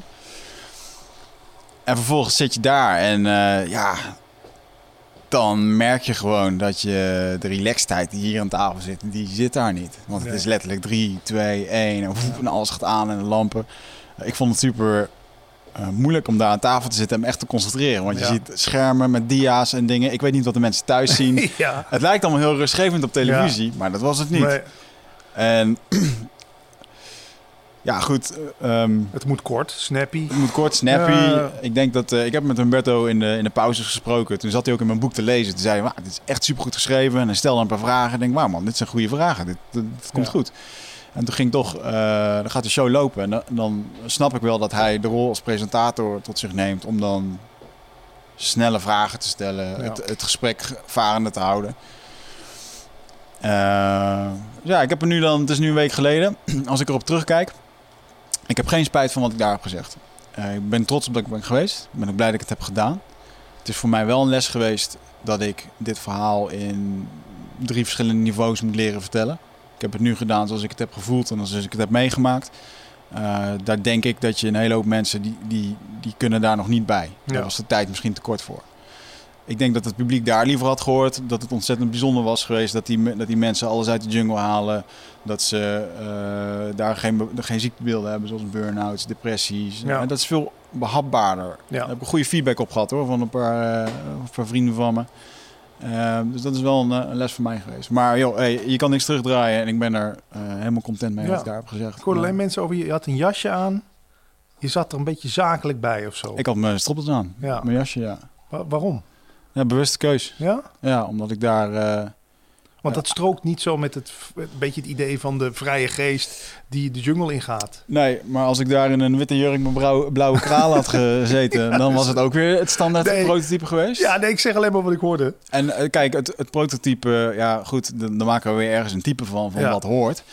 Ehm, ik vind het gewoon heel erg fijn om op nationale televisie te zijn en daar te presenteren wie dat ik graag wil zijn. Ja. Ik voelde me daar fijn in. Nee, als dat jouw ding is, dan En, moet je het gewoon eh, doen. Maar eh, en achteraf heb ik daar ook eigenlijk heel veel goede reacties op Ja? gehad. Want het tikt juist weer een hele hoop mensen aan van, eh, doe het met een stropdas. ja, ja, ja. En eh, ja, ik weet niet. Ik denk, el- ik denk dat, dat is ook weer vaag, hè? De, elke kledingkeus Ja, had weer een andere uitwerking gehad op honderd andere mensen. ja, ja, ja. Nou ja, en dat, dat, daar, daar wil ik jouw mening wel eens over horen. Op Facebook, iedereen positief. Ja? Ik heb eh, berichten gehad. Ik ben gevraagd voor het openen van de hogeschool in Rotterdam met een of andere tweedejaars. Betaalde dingetjes en Top. noem het allemaal op. Helemaal vet. Ehm, Is dit speciale thee trouwens? Dit is gewoon eh, groene thee. Nee, maar toch even, Ja. even, even, nee, dat ik het even weet. Maar, Ja, met wit poeder. Oh, wacht, zo. Ja. Ja, ja. we gaan Maar- zo even wat rook blazen. Komt allemaal ja, goed. oké. Ja, ja. Facebook helemaal top. Krijg je Ja? berichtjes, allemaal leuk. En ehm, het was zo grappig dat ik eh, vervolgens op Twitter keek. Ja, fuck. Daar werd ik afgemaakt, jongen. Tijdens die show. En op gegeven moment, ik liet het de volgende dag aan mijn vriendin terugzien. Ik zei, joh, moet je kijken wat ze... En dan opmerkingen zoals, zijn stropdas zit kankerscheef. Dat soort dingen. Nee. Ja, ja, ja. En, dat is toch mooi? Dus dat, niveau. En de volgende dag Ja. zat ik dus op Twitter te kijken. Ja. En toen zeg ik, zeg, joh, ik laat het je wel even zien. We lagen in bed. Ja, Pak mijn telefoon. En RTL Late Night was op dat moment weer bezig. ja. En ik google eventjes of ik eh, kijk even Ja? op die hashtag. En ja, het, het begint gewoon weer. Ik zeg, oh, dit is niet, dit is niet alleen op mij. Dit was, dit was van Nee, vandaag. Dit is gewoon... Nee, dat is gewoon... Jezus, Twitter is een medium, Ja. man. Nee, maar daar hadden we het in het begin van dit gesprek over. Mensen krijgen zoveel rotzooi naar binnen. Zodra ze ook maar even de kans zien om even wat rotzooi te ventileren, dan gaat Ja, het man. gebeuren. Ja. Ja. Dat, dat heeft niks met jou te maken. Het is hun rotzooi. Nee, nee, dat Dus, dus ik had dat ook. Ik had dat over die Sylvana getweet. En toen- zag ik ook dingen voorbij komen. Ik moest er zo... Ja, ik moet er gewoon keihard om lachen. Wat is, de, wat is het verhaal van... eh, laten we eerst beginnen met... Wat is het verhaal tussen jou en Sylvana? Wat is het verhaal met Sylvana? Want ik zie er alleen maar voorbij komen op... op op Wie is het ook alweer? Laten we op. Facebook feeds. Dan, dan staat ze weer op Dumpert met een of ander fragment... wat natuurlijk niet helemaal weergeeft wat ze doet. Maar ehm, Nou, Sylvana Simons werkte vroeger bij TMF. de Dat is waar ik Factory. ken. Juist. Dat was de VJ, ge- gekleurde vrouw, mooie bos krullen, heeft heel veel verstand van soulmuziek. Heeft ook een tijdje bij Radio 6 een programma gedaan. En die gaat nu de politiek in. En die heeft zich de laatste jaren heel erg verzet tegen het fenomeen Zwarte Piet. ja, Oh, ja. En ja, zelfs to- zo vaak en zoveel in de media... dat heel veel mensen een hekel aan haar beginnen te krijgen of hebben gekregen. Hmm. En ja, ik, wat ik vervelend vind, dat ik als, als blank... Ik, ik zag mezelf niet eens als blanke man, ik ben blijkbaar een blanke man. Ja. Hè? En ik durf nu al niet eens meer het woord zwart... of het woord Marokkaan Hmm. of het woord allochtoon uit te spreken... zonder dat ik denk, "Oeh, maar misschien ben ik wel racist. Het is raar. Het zijn gewoon Nederlandse woorden volgens mij. Die lading die er allemaal op zit. Ja. Dat, is wat, dat is wat mij zo steekt aan het hele verhaal. Je moet je toch gewoon vrijheid kunnen, kunnen bewegen en praten. We zeggen toch ook domme Belg. We zeggen Ja, man. eh, rare Limburger, eh gierige Hollander, eh, stomme Duitser. Maar zodra je dan kut Marokkaan zou zeggen, hè, Ja. dan hoor, hoor wat hij gezegd heeft. Hey, als ik de sportschool binnenkom lopen, dan hey, kaas. Dat zijn de donkere jongens die mij een kaaskop noemen. Daar heb ik toch geen probleem mee. Ja. Dat vind ik lachen. Ja, dat vind ik ta- grappig. Tata's zijn we. Ja. Hoe cares? Mhm. Maar nou ja, dat is wat. En het levert zoveel verdeeldheid op. Op het moment dat je je zo gaat verzetten tegen iets als Zwarte Piet. Kom Hoe komt het, denk je, even in psychologische zin, want ik heb het daar wel met wat mensen over gehad. En eh, hoe komt het dat een Sylvana Simons zich zo ontzettend druk maakt over dit Zwarte Piet gebeuren? Het heeft te maken met de relatie met zichzelf. Dat. Denk je dat echt? Denk je niet dat het gewoon populisme ja, is? eventjes, ehm, nou, maar ja, ja, maar dat is, ja, ik weet niet. Is dat niet een uiting daarvan? Weet ik niet. Ik Ik, want- ik, ik, ik, ik denk dat als je, als je de politiek ingaat, dan wil je graag ook een paar punten scoren. Je wil brownie points hebben. Dus je pakt een thema waarvan je denkt: oké, hier ga ik mensen mee voor me winnen. Dus eh, ik pak iets wat beladen is. Nou, Brownie dat- point, zegt hij dan ook. Ja, brownie. Nou ja, precies. Nee, dat- nee, nee, nee, bullshit. Ja, bullshit. bullshit. Brownie Ja, points is eh, gewoon een normaal ja, woord. ja. Suggereert dat je... Ja. Rot op. Ja, maar zo zie je maar. Ja. Alles wordt me uitgelegd als racisme. Ja, maar je, ik heb het ook aan een gekleurde vrouw geïnterviewd een tijdje terug. En dat zei ik al. En haar gevraagd. Volgens haar begint het in de opvoeding. Als jij als, als kleinkind papa die een kleurtje heeft of, Mm. of Marokkaans is thuis moet komen en zeggen... Ah, die, die rotbaas van mij... eh, die heeft me weer eh, de kutklusjes gegeven. Is waarschijnlijk dat ik Marokkaan ben. hè, kan Ja, ik ja. Zo'n kind krijgt dat mee. Maar dat is, zelf, dat is ook weer het zelfbeeld van die pa. Ja. Je, bedoel, als zo'n kind gewoon vanaf dag één te horen krijgt van je bent gewoon Nederlander, punt. Het heeft niks te maken dat wij Marokkaans zijn. Kans is groot dat, dat Sylvana zoiets in de eh, jeugd toch heeft meegekregen. Dat Ja. ze gewoon anders is of minder waard. Of... Vinden we dat trouwens Je, niet... kan, je kan het niet kwalijk nemen. Ik, bedoel, Ik wou zeggen, Nee, vinden we het niet een het beetje waar? Ja, maar is het ook niet een beetje waar? Er zijn wijken in Nederland, bijvoorbeeld... Laat was er zo'n heel gedoe met die, die straatbloggers uit Zaandam of zo. Dat zijn dan jongens die zijn ernstig gefrustreerd over hun kansen. En dan kijk je krijg je een beetje een kijkje in hun dagelijks bestaan. En dan denk ik, Mhm. ja, als dit, je, als dit je omgeving is, snap je? Dan kan ik me voorstellen dat je het dat je eh 1-0 achter staat ten opzichte van de normale Ja. maatschappij. Of wijken als Hoogvliet, zeg maar, in Rotterdam, waar soortgelijke dingen gebeuren. Vinden we dat dan te- terecht dat ze daar iets van vinden? Dat, Dat- ze zo boos en gefrustreerd daarover zijn. En dat, dat zij zeg maar een soort achtergesteld zijn ten opzichte van de rest. Want de machtige blanken. Ja, maar, nee, maar zeg dat dan. In plaats van eh, bij alles wat wij dan zogenaamd eh, verkeerd doen. Zeggen, oh, racist, racist. Zeker omdat ik Marokkaan ben, dat jij zo tegen mij doet. Nou ja, eigenlijk wat je moet zeggen ik voel me economisch achtergesteld. Omdat ik uit een... Ja. Spreek gewoon je angst en je frustraties uit. Maar ja, dat, daar is wel moed voor nodig natuurlijk. Het is Ja. makkelijk om te zeggen, jij, jij discrimineert mij. Dan te zeggen van, hé, hey, maar ik voel me gewoon kut. Dat is misschien ook wel weer wat Wigert zei over Sylvana. Vind je dat Sylvana de eerlijke kans krijgt dan op? eh, Want als ik nu, eh, ik- ik ken Sylvana nu uit mijn Facebook-overzicht. Eh, waar dan mensen eh, filmpjes liken op Dumpert of dingen. En dan, dan zie ik even een fragment waar ze 9 van de 10 keer. Ja, eigenlijk gewoon een beetje kut wordt neergezet. Ja. Eh, Oké, ze heeft het zelf gezegd. Alleen in een setting als deze, waar ze twee uur lang een gesprek kan doen, komt ze dan wel tot, eh, kan je dan wel tot een, tot een overeenkomst komen met haar? Denk Ik- wel. Ja, ik zou er gewoon eens uitnodigen. Misschien wil ze het wel. Want Ik ja, bedoel meer jij en haar, hè? want jullie hebben Oh. een fitty, toch? Ja, nou ja, je mag best eerlijk weten, ik kom uit de radiowereld. En ik spring gewoon op iedere hype die voorbij komt. Daar spring ik gewoon op. Ik bedoel, Ja. die, die hypes komen als trein op het spoor langs. En je weet, je hoeft nu, eh, drie jaar geleden hoef je me iets over Zwarte Piet te zeggen. En het stond in de krant. Ja, Mm. Ik zie, dus ja, ik, ik, ik neem, ik ken haar niet eens persoonlijk. Dus ja, wat zou ik tegen haar hebben? Doe je dat uit een, eh, uit een vakdeformatie of ook uit een puur stuk entertainment? Ook omdat er ook een stuk principes van Patrick achter zitten? Nou ja, ik word natuurlijk wel eens een aandachtshoer genoemd. En dat snap ik wel dat mensen dat denken. Ik bedoel, ik geef... Ik Pas wel mooi bij beperkte overtuiging. Ik ben raar. Ja, En dat uit je dan door een aandachtshoer te worden. dat, dat zou kunnen. Maar er zijn wel zo, die dingen als Zwarte Piet en zo, dat gaat me dan wel aan het hart. Vooral omdat ik merk dat het me beperkt in hoe ik me durf uit te drukken. Ik denk, kom op, wat je ook al zegt. Het zijn letters, het zijn woorden. Het zijn combinaties van letters. Die, en dan wordt dan... Oh, Wat ik dan zo grappig vind is dat we dan inzoomen op het stukje Zwarte Piet, dat nie- maar dat niemand stil wil staan. Hè, want eh, ja, dat moet er dan uit. Maar niemand wil stilstaan bij het feit dat we eigenlijk kinderen van 1 tot 6 structureel voorliggen over van alles en nog wat. Dat is blijkbaar wel oké, zeg maar. Gaan we, laten we daar dan eerst eens over hebben, voordat we naar de details van dat feest Mhm. gaan kijken. ja. Snap je? En ja, ach ja. Desondanks, ik vind dat Zwarte Piet gewoon gekleurd moet blijven. Zo ben ik opgegroeid, dat ben ik, Ik gewend. Ja, ik en ik hou niet Ja. van verandering, Ja, dus dat moeten ja. we zeker niet doen. ik, eh, ik, ik zie dan wel eens van die mensen die dan helemaal teruggaan van de historie. Volgens mij heb ik dat twee keer gelezen, heb ik twee keer een soort van versie gezien. Dacht ik van ja, dit is toch helemaal oké. En toen ik vervolgens op Curaçao eh, en, Sint- en Sint Maarten zag dat men gewoon Sinterklaas en Zwarte Piet vierde. Met allemaal gekleurde mensen die dat helemaal te gek vonden en die lekker een feestje aan het maken waren. Toen dacht ik, oké, Laat, Ja. laat gaan. hier zijn we gewoon lekker eh, in Nederlands, lekker Nederlands aan het doen inderdaad. Ja, goed. Alright. Ehm, Wanneer komen die lekkere wijven? Die staan te wachten in de gang. Oké. Strippers en cocaïne Ja. was het toch? die komen pas na, eh, als wij op de rode knop We krijgen niet vaak verzoekjes van gasten, maar deze waren Ja, wel... eh, ik, ja, ik- deze ik denk, ja, ik moet helemaal naar Deventer. Heb je wel eens van dat soort dingen meegemaakt bij jou in de radiostudio? Dat er inderdaad, eh, is dat zo'n wilde wereld? Ik heb de meiden van FHM toen wel een keer in de studio gehad in bikini.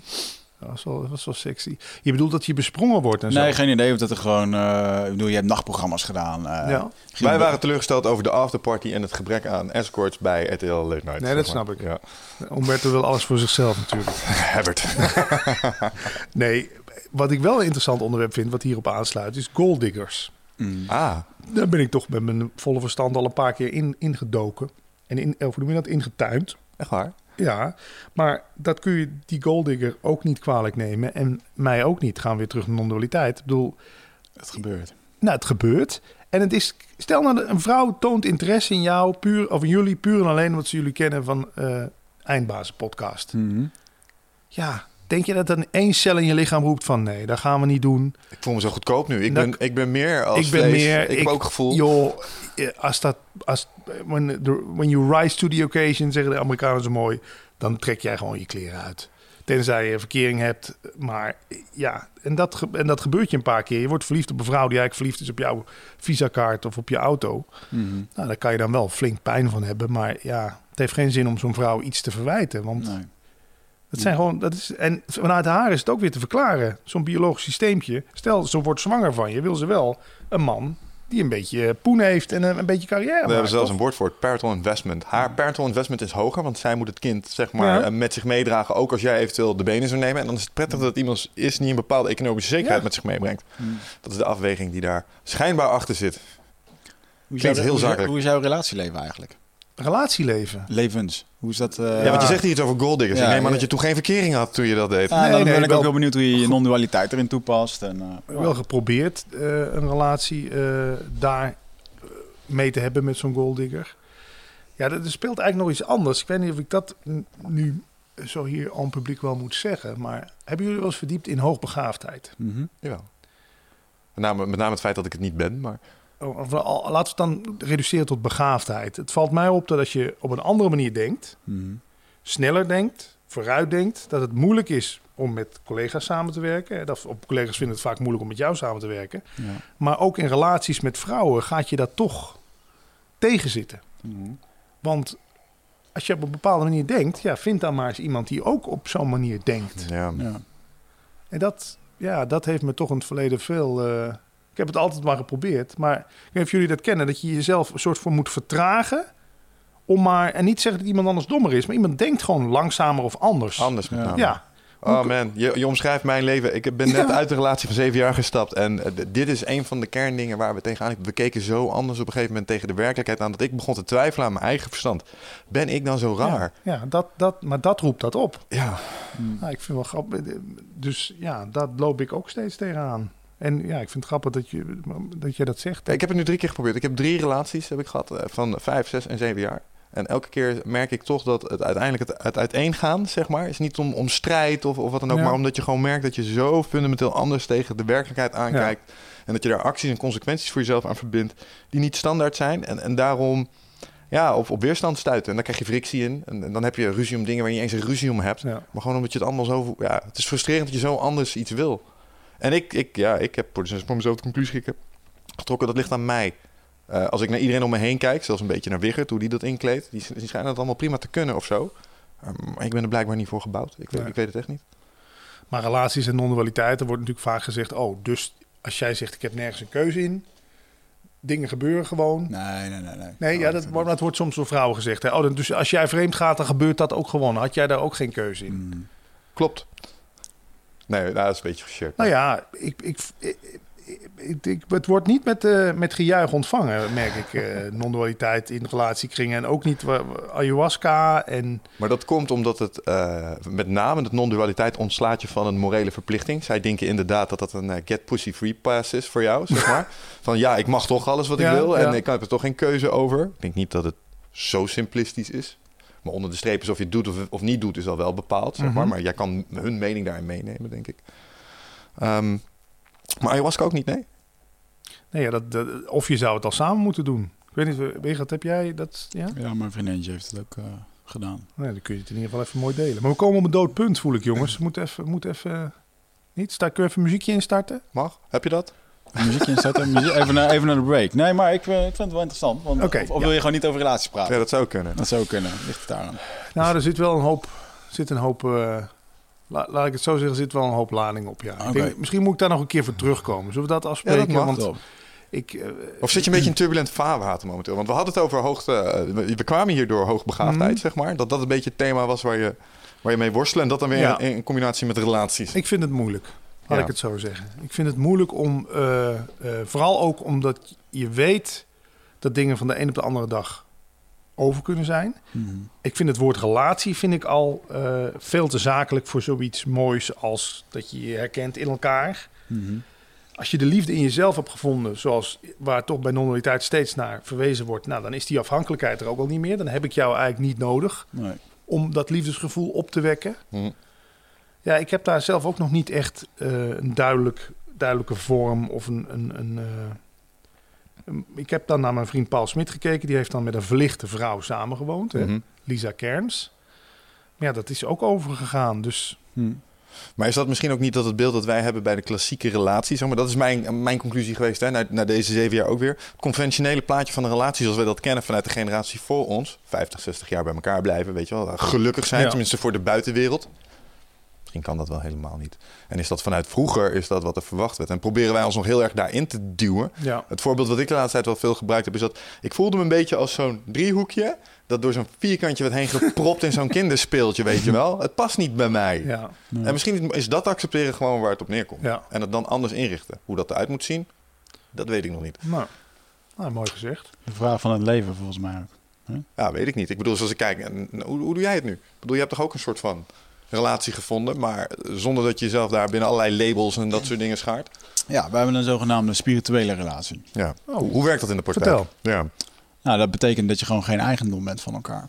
Ja, dat is wel mooi. Eh, hierbij gaan een hele hoop mensen zeggen, oh, dan kun je dus doen en laten wat je wil. Hmm. En dat is dus niet zo.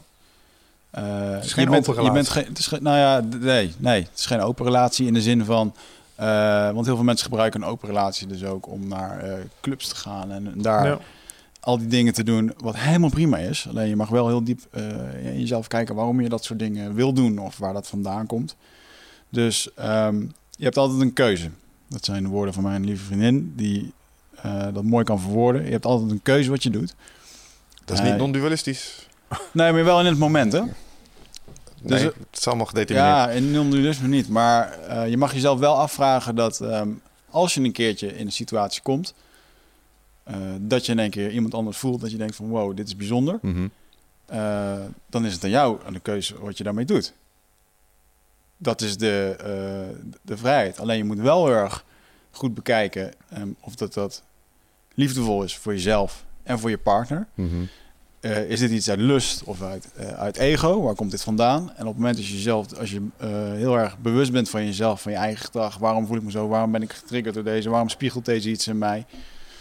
Ja, en uiteindelijk zou zij iets vinden met iemand waarmee ze gelukkiger wordt daarin.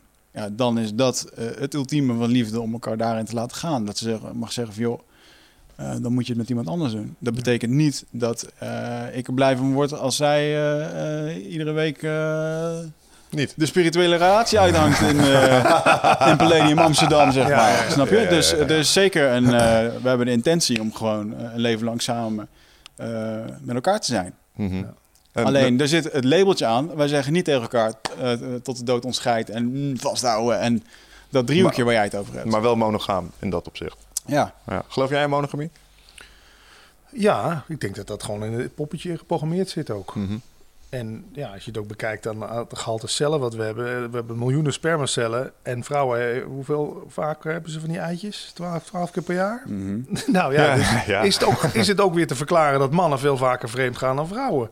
Want ik bedoel, zo'n vrouw moet zuinig zijn op het celletje wat ze, wat ze heeft, toch? Dat is Ja. maar één keer per maand. En ik begrijp, dat de strategie van eh, mannen, als je het puur biologisch bekijkt, hoe meer. Ja, hoe Ja, groter hoe- de kans. En dat is het spelletje wat je Ja. schijnt te spelen. En wij maken er wel ook een mooi romantisch verhaal van, maar Ja, want daar zie ik een spanningsveld tussen het, wat, wat Wigert vertelt en probeert neer te zetten, zeg maar, de keuze en het spiritueel verlichten. En enerzijds de kennis en de informatie, waar we het er net over hadden, Hmm. dat het hè, onder de streep allemaal seksuele selectie is. En dan denk ik, ja, maar hoe verhoudt zich dat dan tot het, mono, het monogamische principe? Want als het allemaal seksuele selectie is, gaat het ook om voortplanting. ja. Nou ja, nou ja lang verhaal. Nou ja, één ding moet ik nog over zeggen. Eckhart Tolle zegt over relaties. Die zegt, liefdesrelaties zijn primair bedoeld om de, liefde, om de pijn in jezelf... Toe te dekken.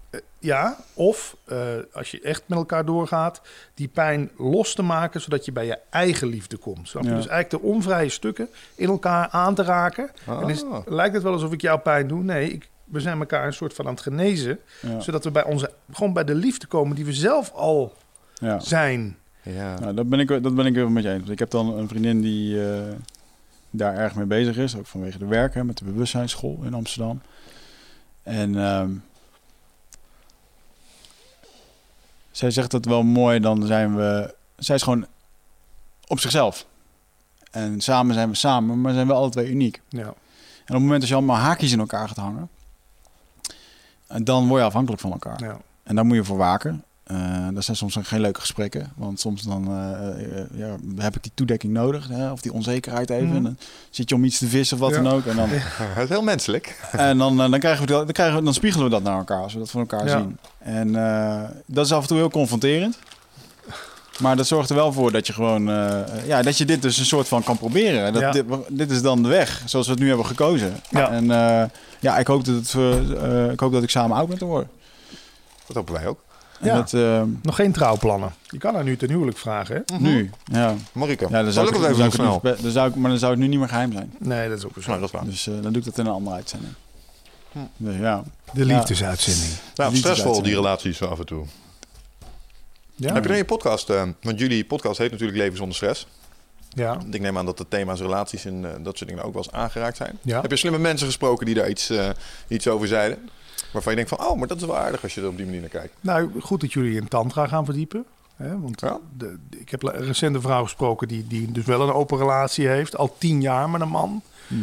En die vertelde dan ook wel dat ze naar India is geweest. Toen kwam ze een leuke Australische jongen tegen. En eh, ja, daar gaat ze dan mee naar bed. En dat weet haar man dan ook. En dan denk ik, nou, dan moet die liefde... Soms denk ik dan wel eens, dan moet die liefde toch wel heel erg groot zijn... dat die daar tegen bestand is. Of Ja, dat, is bijzonder. ja, is dat maar zo? dat vind ik ook niet per se aan tantra vasthangen. Want tantra kan ook de manier van vrijen met elkaar zijn. Ja, precies. energie.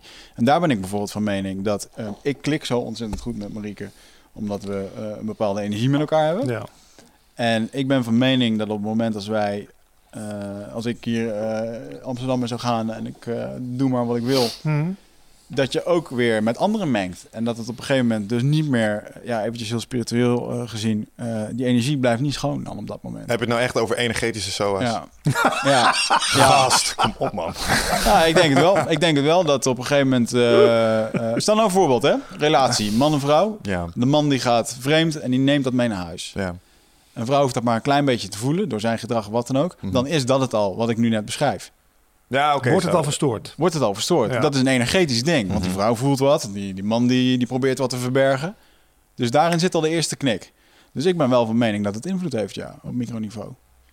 Eigenlijk kan het bijna niet anders. Als je, dit, als je het met me eens bent dat dit kan gebeuren, dan bevestig je ook dat het een energetisch spelletje is. Ik denk ook dat... ehm, ja, oké, maar als we even bijvoorbeeld het voorbeeld pakken wat, eh, van die eh, Australische jongeman, zeg maar. Mhm. En, je hebt van tevoren bijvoorbeeld dat soort afspraken gemaakt. Enerzijds denk ik, ik weet niet of ik het zou kunnen hoor, wat die man in Nederland dan zou kunnen. Maar aan de andere kant denk ik wel, die dude heeft echt grip op zijn ego. Onzekerheid is geen factor in die man zijn hoofd. Of misschien is het er wel, maar Of weet hij heeft de- juist een fucking groot ego. Oh ja, nou, dat is ook een optie. Dat is, dat is een andere kant die je kan pakken. Kijk, een boel mensen worden wel eens onzeker van... ehm, bijvoorbeeld, dan kom je met een meid, en, eh, leer een meid kennen... en dan heeft ze al wat mannen gehad voor je. Sommige gasten worden daar heel onzeker van. Ja? Ja, ja ik denk altijd, wat is er nou beter? Eén van de twee zijn of één van de twintig? Mhm. Toch? Ja. Dan ben je toch de kampioen? Dat is het idee. Ja, zo kun je het ook zien. Ja, En ja. ze heeft een beetje ervaring. Met je ervaring inderdaad. Ja, nou, dus, Ja. dus dat. Ja. Ja, dat is ook nog wel een mooie discussie, ja. Want het gaat puur over tijd. De, iedereen die voor jou met jou naar bed is geweest. Ja, wat dat betreft hebben ze het in Marokko of in Turkije toch beter, hè? Je moet met een maag trouwen, toch? Maar is volgens mij... Ja, ik weet niet of dat... Eh, Somalië. Ik denk niet dat het heel... Ja, maar daar snijden ze ook de dingen eraf. Ja, die hebben daar geen plezier aan. Dit is echt erg. erg. Dit is echt heel Ja, maar erg. dat is ook erg. Maar dat is ook erg. Dat Ja, dat is dat ook uit, erg. uit traditie Tuurlijk. gewoon eh, allemaal dichtnaaien, en dan moet je het nog opeten ook. Nee, dat is allemaal niet... eh, ja. Dat is bizar, man. Ja, maar ook daar zal voor een belangrijk deel een stuk onzekerheid achter zitten. Want die beste man, als we weer even teruggaan op de mevrouw uit jouw eh, podcast... Mhm. die een tantrische relatie heeft en die er dus voor kiezen om een open relatie te hebben. Ik denk dat die dude best wel sterk in zijn schoenen moet staan om dat te kunnen. Ja. En, en dan vraag ik me af, eh, ik kan het niet. Ben ik dan zo onzeker? ja, of je betrekt het op jezelf. Misschien is dat het wel. Misschien is dat het wel. Want je gaat misschien denken van... ja, maar vind je mij dan niet meer leuk? Of doe ik het dan niet meer goed? Of eh, ga je nou met hem verder? Ja, logische vragen, ja. Er zijn ook al mannen die gewoon uit onzekerheid zeggen van vrouw, doe maar, dan ga je tenminste niet bij mij weg. Dat denken ze. dan. Oh ja? Of zo. Ja. Ik vind wel een beetje zwak te bot. ja, maar als mensen wanhopig zijn, onzeker zijn, Ja. Ja. Oh ja, je en mag ze één denken dan, weet je, dan, eh, Blijft ze bij me. ja, dan blijft ze bij me op Ja, wat voor wa- manier dan ook. Elke keer als je dat denkt, dan blijft ze vast bij me. Dat gaat je geen Nee. succes brengen. Dan is Nee. het al te laat. Ja. Ja. Laten we een kind nemen, dan blijkt ze vast bij me. Oh. Oh, ja, maar nog één interessant dingetje. Sla, vind je samen slapen bijvoorbeeld? Dat is ook zoiets van... maar Waarom moet dat per se? Je slaapt toch beter als je alleen slaapt?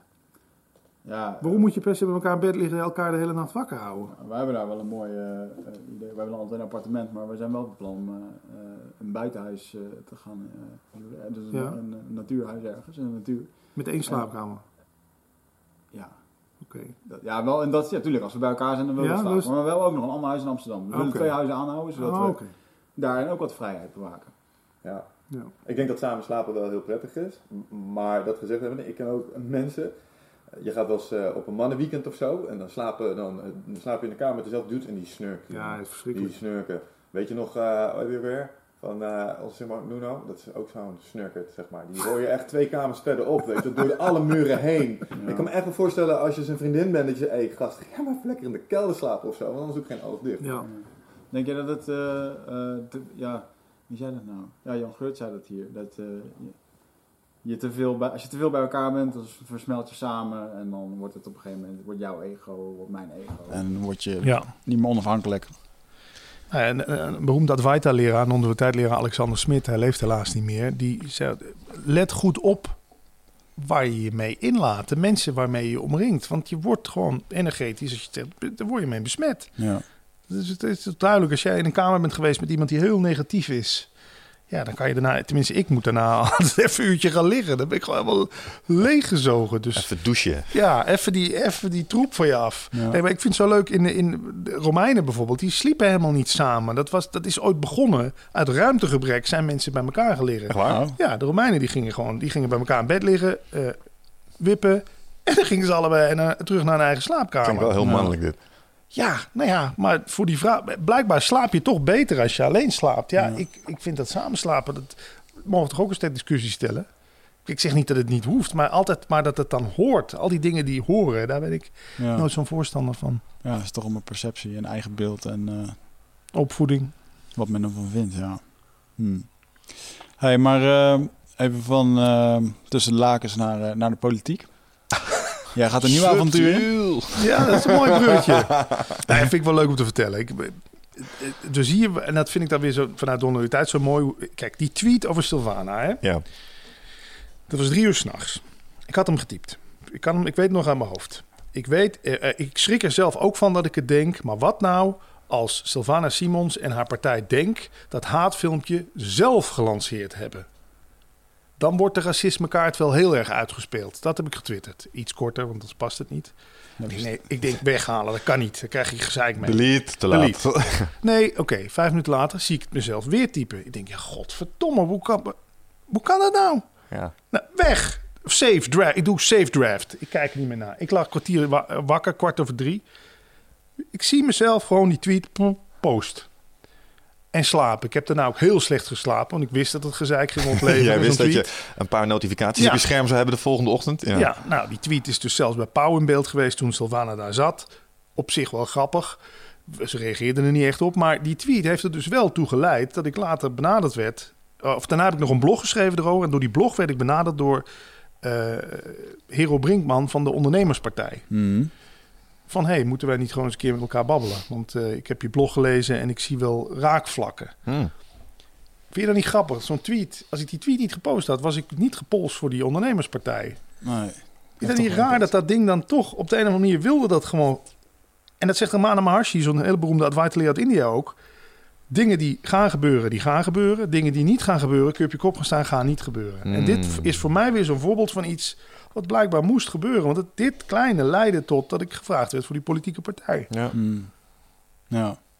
Wat ik dan grappig vind aan hoe je het omschrijft, is dat je in eerste instantie dat je er zelfs dat je op een soort spoor lijkt te zitten. En je ziet, je ziet jezelf op die af. Nee, ik wil niet. Dus je probeert van af te springen. Maar je wordt er gewoon weer opgetrokken. Ik Ik, dacht het niet. Echt? Aan de haren erbij. Ja, maar dat is toch... Maar hebben jullie is niet bijna voor... spooky. Ja, hebben jullie niet voorbeelden uit je leven dat je bij sommige dingen denkt... ja, maar ik, hoe ik het ook pro- heb proberen te voorkomen. Het, gebe- ja, nee, ja, het, Het gebeurt gebeurde. gewoon. Nou, een beetje wat je daar straks al vertelde over het feit dat we hier nu met jou zitten. Daar hebben een paar dingen voor moeten gebeuren waarvan je achteraf denkt, ja, maar dat had ook eigenlijk helemaal niet anders kunnen gaan. Ja. Maar Wat, wat grappig, weet je wel. Nou, En de en- timing ook. Want vandaag is dus bekend geworden dat ik, dat ik lijstduwer ben... van de ondernemerspartij van Hero Brinkman. En dat, ik dus, dat er een kans in zit, als ik genoeg voorkeurstemmen krijg... dat ik de Tweede Kamer inga. Maar ik zie jou dit met een, met een smile doen. Dit Ja. is toch gewoon een grote grap voor jou. Ja, maar het leven is een grote grap voor mij. Ja. Zo heet ook ons boek Praat over bewustzijn. Het leven is een grote grap. Want jij en ik bestaan niet. En niet in de zin van dat wij niet bestaan, maar Hmm. het, het, het jij en ik. Als je het gewoon ziet als één energetische dans van allemaal, allemaal, allemaal dingetjes die met elkaar Ja, maar bezig zijn. heb je het partijprogramma doorgelezen en denk je... Weet je waar je voor staat, is de wij vraag. gaan, Ja, Nederland, ja, wij, gaan, wij gaan tuurlijk. Nederland veranderen. Tuurlijk. En Waar ik- staat de ondernemerspartij trouwens voor? Want dat klinkt wel goed, moet ik zeggen. nou, die wil het opnemen voor de ZZP'er en, en, het MKB. Ik ben ZZP'er en MKB, dus eh, mijn stem heb je bij deze. Nou, cool. Ja, maar ik ken, Hero, ik ken, premier. ik ken Nee. Hero Brinkman nog. Dat is die man die is uit wilde zijn partij... Nou, die wilde meer democratie in de, in de PVV. En die is daarna eh, zijn eigen partij begonnen. Ja, ik, ja luister, ik, ik, ik beoordeel mensen altijd op niet wat ik van ze hoor, maar gewoon hoe ik hem zie. En ik zie het als een hele bevlogen man. En zeker het idee om bijvoorbeeld een ZZP'er zoals jij, Mm. eh, als jij nu ziek wordt, Hmm. Ja, dat is verdien jij niks. Nee, en eh, de verzekering die je ervoor kunt afsluiten, Ja. daar heb ik wel eens naar gekeken. Ja. Maar dat ding zorgt niet- ervoor dat ik niet meer kan autorijden, bij wijze van Dat is spreken. niet meer te betalen. Juist. Nou, waar, waar staat de ondernemerspartij voor? Die willen een regeling. Oh, er moet een potje komen voor mensen die een eigen zaak hebben, ZZP'ers. Zodat ze toch iets van inkomen hebben als ze omvallen. Ja. Ja. Nou, ik heb zelf burn-out gehad. Ik weet hoe het is als je omvalt. Nou ja, dan was ik een vaste dienst. Maar je zal maar, eh, net als mijn broer ook, ook twee jaar geleden omgevallen. Ja, voor mij veel te snel weer aan het werk gegaan. Want anders had hij niks. Nee. Ja.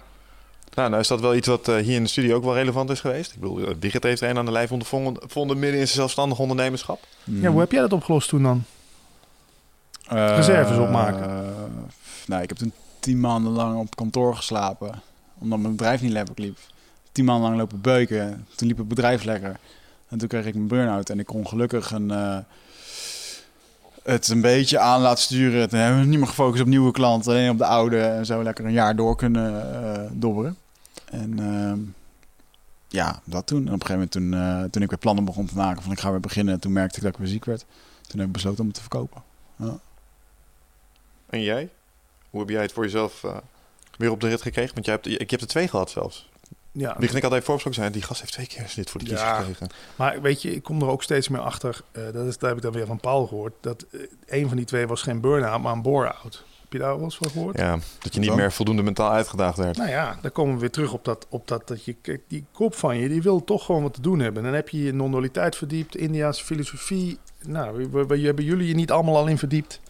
Hmm. En als dat hoofd niet genoeg te doen krijgt, dan, in mijn geval gaat het dan gewoon spookverhalen verzinnen. En, en maar achter iedere boom eh, een spook zien en denken, oh die mag me niet, die mag me niet. Ik moet dat ding gewoon wat te doen geven. Ja. Dus dan ga je maar moeilijke documentaires uit Frankrijk zitten te kijken. Over kwantummechanica Ja. en Is oneindige jouw wiskunde. ja. begaafdheid die jou eh, daarbij heeft geholpen om... eh, Ja, ik, ik vind het zo pedant klinken als je dat over jezelf zegt. Maar Ja, dat Maar dus- ben jij Ja. Mensa-materiaal? Uh, Mensa is een clubje met slimme mensen. Daar moet je een partijtje voor doen. Kom je niet zomaar binnen. 140 eh, IQ-puntjes plus moet je hebben. Zou je de test halen, denk je? Dus ik wil dat best proberen. Ja, ja dus. Dit komt bij, dit komt bij een, een, een, eh, ja, een of twee coaches vandaan. En die, kijk, als je dan, ze kijken vooral naar je jeugd. Kijk, ik was in de lagere school altijd de beste van de klas. Oh, Patrick zal wel weer een tien hebben, maar daar hoefde ik geen reet voor te doen. mhm. Weet je wel? En dus was die school was ook voor mij, ja, pff, weet je wel. Maar dat is niet altijd even leuk. Want ik ging ook denken dat, dat je dus pas goed genoeg bent als je een 10 haalt. Ja. Als je een 9 haalt, is het, is, het, is het dus niet goed genoeg. En dan houden ze niet van je. Dus ik ben ook altijd zo gefocust geweest op bezoekersaantallen, luistercijfers. Als het ook maar iets zakt, ja, Ja, zo Ja, verleidelijk. Ja, ja. Heel gevaarlijk ook om Ja, daar... dat- eh, super. Want die hele... Maar zelf- eh, wat hoor, ik hoor je zeggen, als het zakte, dan eh, was dat ook niet goed voor je eigen beeld. Nou, dan ben ik daar zelfs bang van. Toen dacht ik, ja, dan houden ze niet meer van je. Want ja, ze houden alleen maar van je als je de beste bent in iets. ja, ik heb ook wel eens van een coach... eh, Nou, en dat gevoel geef je ons dus de hele tijd als Ja. wij niet op één staan in iTunes. Ja, maar dan is dus je, de, ik heb dat wel eens teruggekregen dat mijn eigen waarde hangt samen met mijn succes. Ja, Ja. En, eh, dan kijken wij nou weer aan. eh, ja, kijk gewoon eh, rond. Dat is wel gewoon zo. Ja, de- tenminste. Ik heb het nu door, laat ik het zo zeggen. Dus nu kan je er beter op inspelen. Maar dan, dan vraag ik me ook af van ja, je hebt dan andere mensen geïnterviewd, eh, het Advaita het, eh, tot je genomen. Eh, mediteer je en zo of niet? Nee. je, je lijkt me redelijk druk in je hoofd. Kom ik zo Ja. op? Ja, dat ben ik ook wel, ja. Nou ja, druk in je hoofd. Ik heb ook ooit diagnose ADHD gehad. Een paar keer die pillen Labeltje, geslikt. hup. Ja. Maar dan vind ik de hoogbegaafdheid toch beter klinken dan ADHD. Ja, hè? Je bent gewoon een drukke slimmerik. ik, we- ik, ik weet, ik ben een beetje opgehouden met iets van mezelf te vinden. Ja, maar daar begint, dat is het wel. Ja. Want nou, dan ben ik, weet je, als jij mij ADHD of iemand, dan dan ben ik dat toch voor jou, prima. Ik bedoel, dat heb ik wel eens een keer in een interview gezien met, hoe heet, moet je me even helpen, hoe heet die, de ex-vrouw, of de, dus de weduwe van Isha Meijer, hoe heet ze? Die, eh, die sch- schrijfster. Ik weet niet wie Isha Meijer is. Ik ook niet. Oh jongens, kom op. Ja, echt, Perfecte sorry. interviewer. Nou, de, de weduwe van Isha Meijer zei, ik ben voor alle drie mijn zussen Hmm. een andere zus. Toen dacht ik, dat is het. Jij bent voor ieder mens, ben jij iemand anders. Hmm, ja. Je, eh, dus wat heeft het voor een zin om je druk te maken over hoe je overkomt of wie je, waar je voor staat of wie je bent? Ik bedoel, als toch iedereen een andere versie van jou ziet. Maar we hadden het er net over, zeg maar. Even dat, dat sommige, eh, soms zit je hier en dit gesprek loopt makkelijk. En dat komt omdat jij een bepaalde energie met je meebrengt, bepaalde thema's. En dat is heel fijn. En dat gaat dan bijna vanzelf. Maar je zit hier ook wel eens met mensen. En dan merk je gewoon dat je zelf verandert of ongemakkelijk Ja. wordt omwille van wat er aan input aan de overkant Ja. En dat is echt heel geinig. Dus ja, je, je, je verschilt echt per interactie. En zeker als je dan nog eens mensen in gaat gooien. Want nu is het een soort van driehoek. En dat maakt het nog Ja. eens een keer complexer. Zet die blonde vrouw op de hoek. Ja. Nou, dan is het einde zoek. Er is niet één versie van jezelf. Daar ben ik wel achter gekomen. Ja, dat is een mooie. Je bent een soort chameleon die zich kleurt naar omstandigheden, omgeving, Ja. mensen die bij je zijn. De tijd van de dag, de, hoe de maan staat. Hoeveel mensen staan niet onder invloed van de maan? Daar komt ook het woord lunatic vandaan. Hè? Luna, Oh, de maan, tik. Eh, maanziek. Was vroeger allemaal heel normaal. Weet je, dan was het volle maan. Dan wisten ze al, nou ja, dan moet ik met hem niet praten. En, Ja, voor mij is dat gewoon een hele makkelijke... eh, de maan die zorgt ook voor eb en vloed. En als jij voor eh 70% water bestaat... Ja, ja dat, is, dat is wel wat ze zeggen. Maar ik, ik geloof dat als je dit googelt en je komt op de, de kritisch denken websites zoals Skeptic en dat soort Mhm. dingen uit, die zeggen dat het onzin is. Echter, mijn vader is politieagent geweest en eh, die zegt altijd, het is altijd drukker met volle maan. Het is altijd drukker. Ja. En eh, Die ja, weten eh, die mensen die zullen het wel weten, snap je? Die precies staan dat. eh, met de voet in de klei. Nou, Dus- een vrouw die ongesteld is. We weten toch allemaal. Ik bedoel, ja. Ja, nou, een weerwolf komt ook ergens vandaan. ja, het is ook allemaal weer legendes, Nee, maar het is wel Ja, wat ja, ja. En alles is met volle maan. Daar bij die indianen, als het een nieuwe maan was of een volle maan, dan eh, deden ze het regendad, bij wijze van Ja. spreken, weet je wel? ja. Wat bedoel- ook wel logisch is als je er even over nadenkt, dat als je echt helemaal niks van het universum weet en je zit aan dat bos en je ziet die schijf zeg maar langs de lucht trekken s'nachts en dan is hij er een tijdje niet Ja. en dan komt hij weer terug. Ja, denk je, maar dan vind, ik dan, dan vind ik dan weer zo, eh, als je dan helemaal niks weet van het universum, ik heb er dan gezeten, dan denk ik, wij weten niks van het universum. Zij hebben het prima op een orde hoe dat zij voor Ja. zichzelf de wereld zien. Desondanks denk ik wel dat het helpt dat we weten wat planeten zijn en hoe het om de zon heen draait en dat soort dingen. En dat helpt je wel verklaren met wat er gebeurt in je. Ik bedoel, hoe vaak zijn kometen en, en eh, zeg maar die langs de hemel trokken wel niet geïnterpreteerd als tekenen van God, terwijl wij inmiddels weten dat het gewoon een stuk ijs is dat langs de zon heen scheert en dat het daarom zo'n lange Ja, staart krijgt. Dat denk jij. Ja, we hebben Dat is jouw mening. Je de hebt landertjes 50% daarop laten landen. Hey, dus- 50% kans dat jij gelijk hebt, 50% kans dat die ander gelijk heeft. Houd op, jongen. Ja. Zo denk ik Natuurlijk niet. Mm. Niet met dit soort dingen. Maar Maar desondanks, ehm, we kwamen hier op door je eh, escapades Voor de ondernemerspartij. voor de ondernemerspartij. Ja. Ja. Nou ja, ik vind, ik vind het gewoon, weet je, de- de- de- hoe leuk is het dat je een kijkje in een nieuwe wereld mag nemen, de politiek. En eerlijk gezegd is het zaadje al geplant. Zo zie je maar weer hoe alle zaadjes in je plant. eh, drie of vier weken geleden zag ik een documentaire over Frans Timmermans. Dat is eh, zo'n eh, Europese politicus, Mhm. diplomaat uit Limburg. En ik, ik dacht altijd politiek, ah, die hebben een saai leven, dat is saai. Maar ik zag die man, ik heb anderhalf uur met open mond zitten kijken, die had een hartstikke leuk leven. Dus toen dacht ik ook al van politiek, is dat niks? Hmm. Misschien Ja. is het daar wel, heb ik, is daar door iets in gang gezet, weet ik veel. Ja, Maar je gaat wel een heel nieuw domein in natuurlijk. het is toch te gek? Ja. Zijn er al dingen die je, die je daar een beetje in rondloopt? Zo de eerste stap en denk je, oh, oké, dat is interessant. Zo gaat dat hier dus blijkbaar. Nou, wat me opviel is op dat binnenhof was toch hoeveel... Er hangt een gespannen sfeertje gewoon. Je ziet toch veel politie eh, bang voor aanslagen. Ah, Ja, je ziet politici zelf ook schuchter om elkaar heen kijken. Het viel me ook op in een café hoe daar gemingeld wordt tussen journalisten en politici. Dat is, dat is toch gewoon... Weet je, daar worden, daar worden de dingen bes- besloten bijna. Gewoon een café aan een tosti met een journalist die het dan, dan iets te hard praat... zodat de journalist van de Volkskrant het hoort. wat een subtiel spel. Ja. en dan staat het morgen in de krant. Ja, tenminste hoe ik het daar heb zien Ja. gebeuren. Zo. Poppenkast. Ja. Ik weet of je House of Cards gezien hebt. Ja, ja. binge-watch. Ja, ja. nou ja, dat, dat, dat is, behalve dat dan dat meisje voor de metro geduwd wordt. Ik hoop dat dat niet echt. Maar veel van die dingen, die, dat gebeurt gewoon. En, en denk je dan, als je kijkt naar ehm, hè, wat het over eh, spirituele energie met elkaar en zo, denk je, en, gevoelig zijn voor apart zijn en stress in je leven en burn-out, denk je dat dat een gezonde dynamiek is? of trap ik nu een open de deur in? beste vraag. Eh, Nee, ja. Ik vind de beste vraag. Ja, dat, daar zullen we achter komen. Ik weet wel, ik heb vooralsnog geeft het me alleen maar energie. Ik, ben, ik vind het echt. Ik, vind het Ik echt denk dat het belangrijkste leidraad is dan. Ja, nee, ja check. En het zijn intelligente mensen. En, en voor hetzelfde. Kijk, dat vind ik ook een mooi. We misschien even kunnen bespreken. Hebben we nog tijd? Ja. Ja, zeker. is er, bestaat er zoiets als mislukken en, en, of lukken en falen? Ik bedoel, stel nou, ik kom niet in de Tweede Kamer. Stel nou, ik krijg nul, nul stemmen. Stel nou, ik word uit de ondernemerspartij gedonderd. Is dat dan een mislukking? Ik vind, ik vind het nu al gelukt. Dat weet je pas als we kijken wat daarna gebeurt. Ja, als jij de rest van je leven bekend staat als die Pipo van de eh, ondernemerspartij die het falikant verpest heeft. We zijn bijvoorbeeld, is toen, ah, hoe heette die mevrouw ook alweer? Door die Rutger, Rutger van Geen Stijl. eh, die Ja. ging toen interviewen Ja, en die ja. mevrouw die zei op een gegeven moment niks meer. En die ging dan niks zeggen en die werd gewoon. 10 minuten met de camera gevolgd. Oh, het is zo pijnlijk. Ja, maar misschien is dat voor die vrouw al het beste geweest wat er heeft kunnen gebeuren. Misschien was, ze, was zij wel gewoon toe aan... Ja. Ik, ik geloof toch echt wel in dat er dingen gewoon gebeuren die moeten gebeuren. En als jij, als jij bijvoorbeeld zelf niet besluit om uit de politiek te stappen... Dan gebeurt er zoiets. dan krijg je wel zo'n Rut- Rutger op je af die je even... ja, misschien is ze nu wel super gelukkig en blij dat ze dat duwtje gehad heeft. Ja, we weten het niet. ja. Ik, ik geloof niet in mislukkingen gewoon. Nee, maar dat kan ook niet als je ervan uitgaat dat het allemaal al vaststaat. Dat, is, dat is het bevrijdende van, eh, denk ik, non-dua- non-dualiteit ook. Op het moment dat je allemaal snapt, Ja. ja, maar het is allemaal... Ja. Let it go, weet je. Oké, het is wat het is. Dit had zo moeten zijn. Zwak, move on. Wie is een politicus voor jou die, eh, waarvan je zegt van wauw, dat vind ik een mooi, eh, mooi voorbeeld. Zo zou ik het willen doen.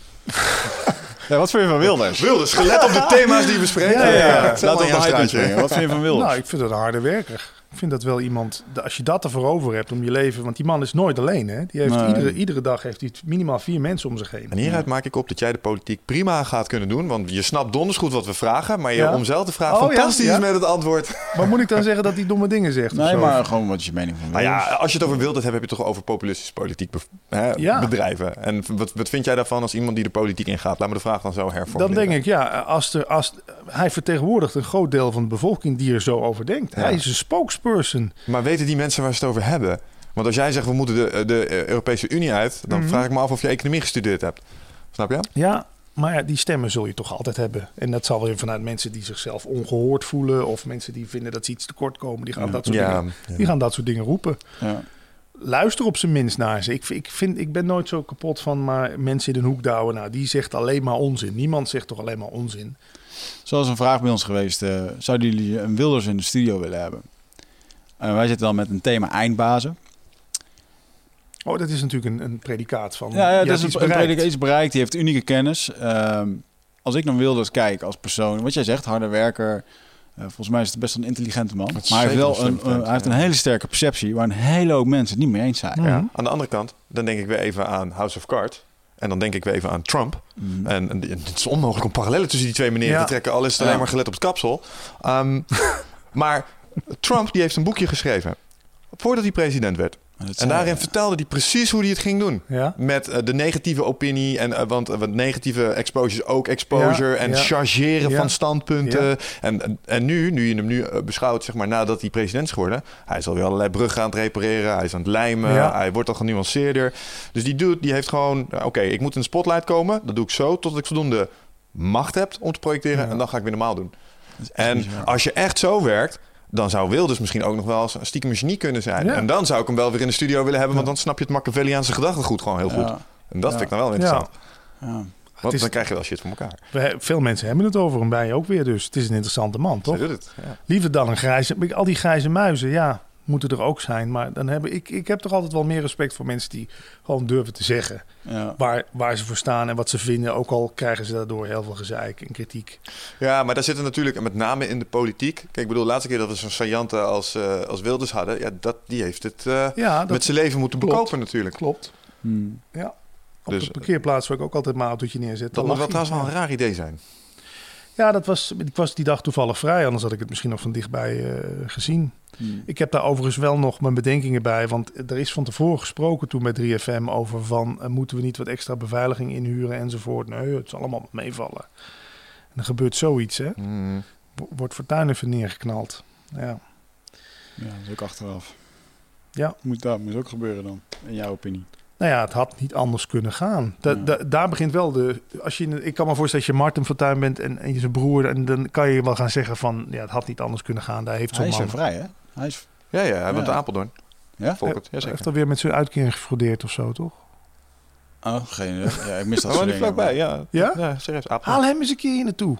Ja, nee. Dat is echt no way. Dat is toch geen eindbaas? nee, Want maar je kan toch wel eh, uitbaas en min. We zouden eens een keer een uitstapje kunnen maken met... eh, Minder Ja. eh, baas. Minder beginbaas. Nee, dat we een soort van eh, net, net geen eindbaas. Ja. Dat we zo een Ja. tekentje erbij maken. Wie zou je dan? Als je, Ik weet wie, wie zou de ergste, wie zou het ergste persoon zijn die je wil uitnodigen? Hitler. Ja, kan niet meer. Eh, Nou, daar zou ik best wel een gesprek mee willen hebben. Wat er in zijn hoofd omgaat. Ja.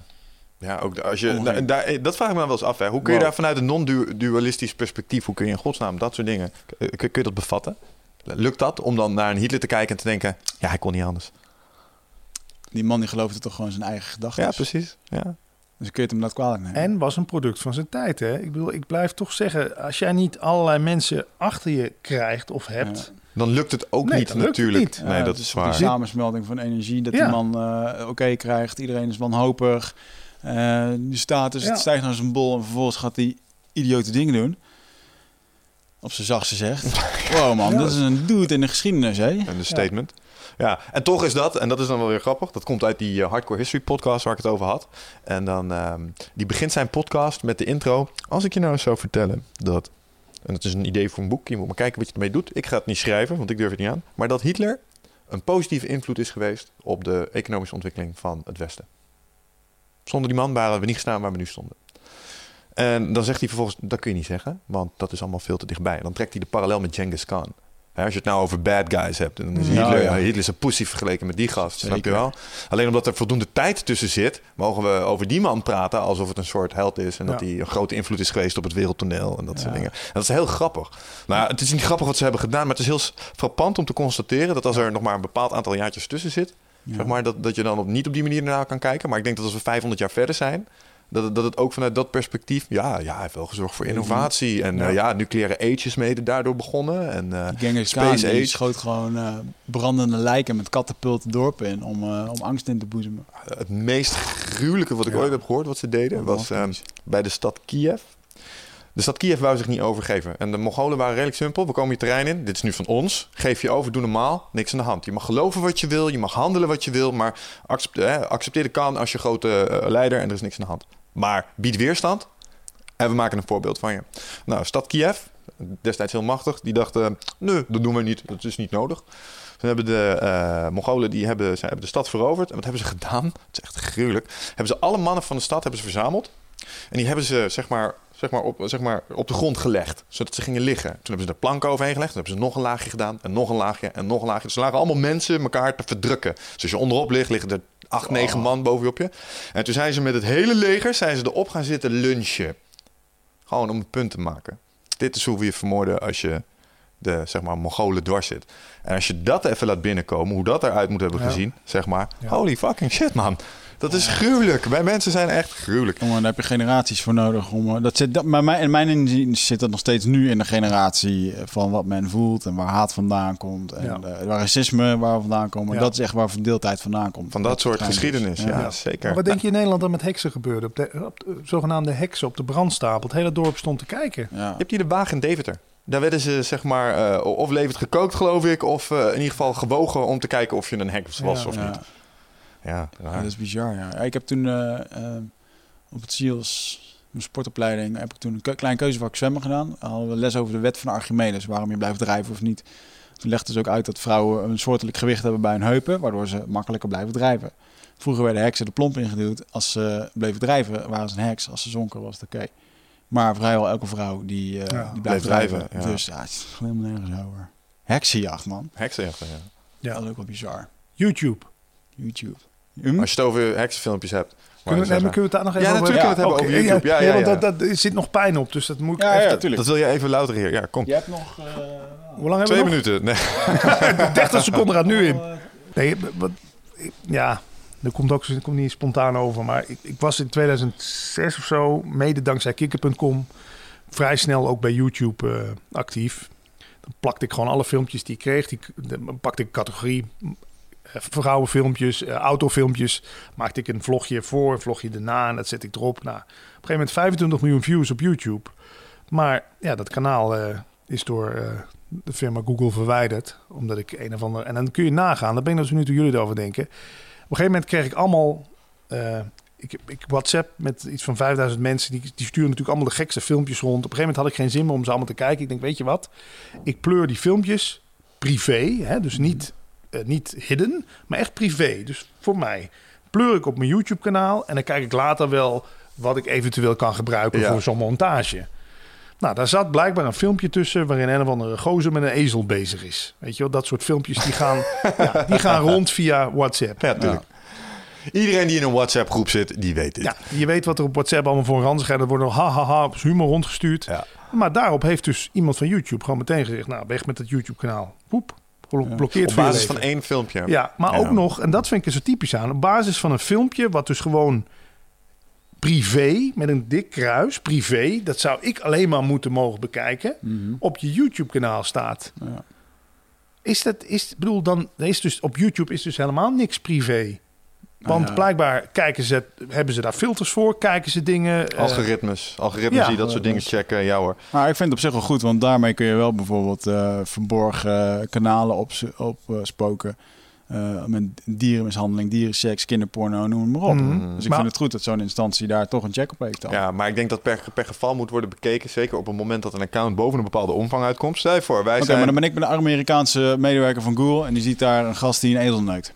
Ja, oké. En dan verwacht ik dat die Amerikaanse gast, dat hij even kijkt op welk kanaal staat dit. Oh, dit is van Patrick Kikker. Ja, die doet er 25.000 subscriptions. Als ik kijk naar de, naar de video's die hij post. Dit is 1 op 100 Ja, dat die was- hierover gaat. Hoeveel wordt er geüpload, man? Het was een foutje. Het was een foutje. Want wat ik zeg, ik, ik moet hier ook niks van die rommel hebben. Ik, ik denk gewoon, ik gooi het alvast erop. Dan kan ik het later op groot scherm. Nu kan die ik, is gewoon je fetish, maar is oké.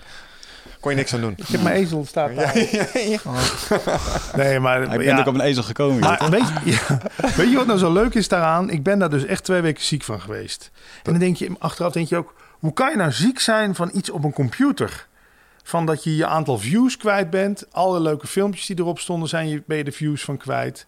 Om dezelfde reden dat het je baat als je harddisk kapot gaat waar je vakantiefoto's op Ja. Tuurlijk ben je eraan gehecht. Nee, maar het is ook eh, een stukje status ding. Want wie is Patrick Kikker op het moment als dat allemaal Ja, wegvalt? maar dat is het. Ik heb er nu nog dat ik er soms als in bed lig ja, mijn YouTube kanaal. Weet je Ja.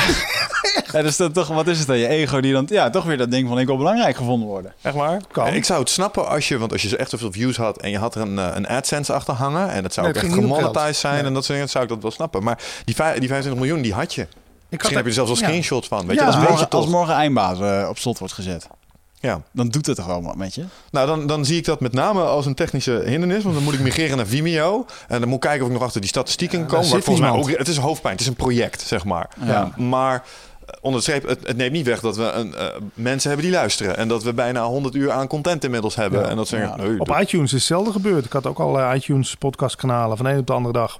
Hoe kan je daar eh, verwijderd worden? Geen idee. Volgens mij gaat dat als daar eh, iemand een klacht indient of zo, dan gaan ze kijken Of iets met veel. copyright of Ja. eh, oké.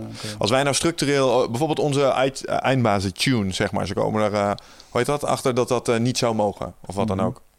Ja, dan kunnen ze eraf halen. Of eh, met eh, de Root Sandstorm. We gaan constant gaan we hier video's streamen van eh, allerlei bekende Ja. artiesten. Als een Ja. soort muziek erachter. Ja, Eh, pas zeggen ze, dat mag op. niet. En er is nu, voor jullie zal het ook minder zijn. YouTube heeft iets aangepast waardoor eh, subscribers niet meer automatisch je nieuwste Oh. video te zien krijgen. Hè? Ja. Daar is die PewDiePie is daar helemaal eh, pissig over. Ah, wat grappig dat je die kent. Kijk, jij- kijk jij naar Twitch? ja, ja, kijk jij naar Twitch? Ja, dat is, PewDiePie is die Ja. gamer, toch? Ja. Uit eh, ja? Ik heb Twitch altijd op mijn, eh, op mijn, op mijn derde scherm staan. ja, Ja, Ja, dat is leuk, hè? grappig. ja. Ja, PewDiePie. Voor de mensen die het niet weten, eh, Twitch is een eh, online dienst waar je eh, kunt kijken naar mensen die computerspelletjes spelen thuis. Dat is voor de hele luie mensen. Ehm, of mensen zoals ik die wel graag computerspelletjes willen spelen, maar te druk zijn met werken en toch iets willen meekrijgen. Maar die mensen spelen computerspelletjes. En als je kijkt, kun je erop abonneren. Dan krijgen ze geld voor. Eh 5 dollar volgens mij per abonnee. Maar mensen kunnen ook doneren. Het is trouwens echt een cultuurjongen. Ik heb een keer eh Wiggert, heb ik op Twitch, heb ik een streamer laten zien. Dat noemen ze de tit streamers. Dat zijn meiden die met uh, decolletés, zeg maar, Ja. ook eh, spelletjes gaan zitten spelen. Dus dat zijn gamer chicks. ja, ja. En je kunt die donaties die ze hebben gekregen, kun je dus zien. ja. Er zaten chicks tussen, die kregen 9000 dollar zo af en toe van gasten. Die hadden in totaal meer dan 30k opgehaald. Met, met inkijk laten zien en computerspelletjes spelen. Heerlijk, hoe heet dat kanaal? Ziek. Uh, hoe heet ze ook alweer? Ja, die was op slot gezet volgens mij. Ja, ze was er afgetrapt omdat ze inderdaad... eh, Ja, maar ze had ook van... Dat meisje, dat kon je zien, die had... Die zat zo af en toe een beetje moeilijk in elkaar. Die kon helemaal woest worden als Oh. ze in de chat eh, zeg maar, Ja? eh, dingen voor te kiezen kreeg. Maar ik vond het als fenomeen, zeg maar, Ja. het feit dat je op die manier je centjes kunt verdienen tegenwoordig. ja. Vond ik dat echt heel fascinerend. Ja. Ja, daar heb ik ook naar open verbazing zitten kijken. Dat is gewoon de wereld, man, waar we in leven. Ja, maar zijn jullie niet bang dat er ook met product placement en zo, daar willen ze ook iets aan gaan doen, hè, de regering? eh, of althans, de, Een podcast. ja, nou en ook op YouTube, dat dat toch, want in principe wordt daar nu, ja, die een paar van die vloggers die worden kapot gesponsord, hè? Dat meisje, meisje Jamila of zo, die, Ah, ja, allemaal krijgen ze Ja. wel. eh, Ja, daar zal wel nieuwe regulatie omheen Ja. komen. Maar waarom mag dat niet meer? Dat, eh, nou, omdat dat officieel eh, natuurlijk, nou ja, ik geloof wel, het, nee, dat zijn inkomsten. Weet Ja. je, nu wordt het zo als cadeautjes gezien, maar als Ah, jij zo. toch per maand 5000 euro aan cadeautjes krijgt, ja, ja. Ja. Maar ja, daar Ja. gaan wij van de ondernemerspartij ons niet druk om maken. Nee, we gaan zorgen dat dat gewoon moet blijven kunnen. Zie je mij al een beetje als politicus? Nee. nou, ik zei daarnet al dat je Oh. vragen kun je best wel goed ontwijken. Ja, je moet eraan wennen, hè? ik, ik, nou, ik, ga, ik ga staan. het heel eerlijk zeggen, Patrick. Ja. Ik denk eh, dat je niet serieus wordt genomen door, het, eh, door de achterban die je hebt. Want als ik, zoals ik jou ken, Ja. dan is het toch de, de Die lollige-. Ja, die fungast. ja. Hij gaat de politieke partijen in. Eh, eigenlijk heb ik me net al versproken van, joh, eh, of de- zei ik het Ja. gewoon tegen je. Dat is dan mijn beeld. Ehm, ik denk dat je dat eh, voor politiek gezien 1-0 achter zet. Nee, maar misschien, misschien doe ik het juist daarom wel om. Daar wel om. Want ik merk inderdaad ook als ik een blog online zet. Mensen denken, ja, zet maar weer een grappige meme online. Weet je wel? Ik hoop natuurlijk dat er ooit een soort omslagpunt komt. En dan, moet, dan zal ik zelf ook iets aan moeten doen. Dan zal ik inderdaad gewoon die funny files weg moeten halen. En, eh, Ja. Maar toch vind ik het gek dat dat in deze maatschappij niet kan. Dat jij niet... Ik bedoel, Voetbal Insight. Ik weet niet of jullie het wel eens kijken. nee. Nou, dat, daar zitten ook gasten eh, over tieten, scheten, waar alles wordt over gepraat. Maar die mensen worden op het gebied van voetbal, worden die wel heel erg serieus genomen. Ja, Ja. hoor. Waarom zou jij niet en van grappige platte plaatjes en moppen kunnen houden en toch verstand van politiek kunnen hebben? Waarom Ja. krijgen wij dat niet bij elkaar in ons hoofd? Ik denk Ah, dat misschien kan dat op termijn ook wel. En misschien is, is dit ook wel eh, een soort... Wat ik altijd zo grappig vond was eh, die meneer van eh, de Partij van de Arbeid was dat volgens mij. Dat was ook echt... die, die kwam dan ook uit het zuiden van het land. En die stond bekend dat hij altijd met de trein ging. Was ook gewoon een normale gas, weet je wel. Niet al te duur, geen dure wagens, weet je. Mhm.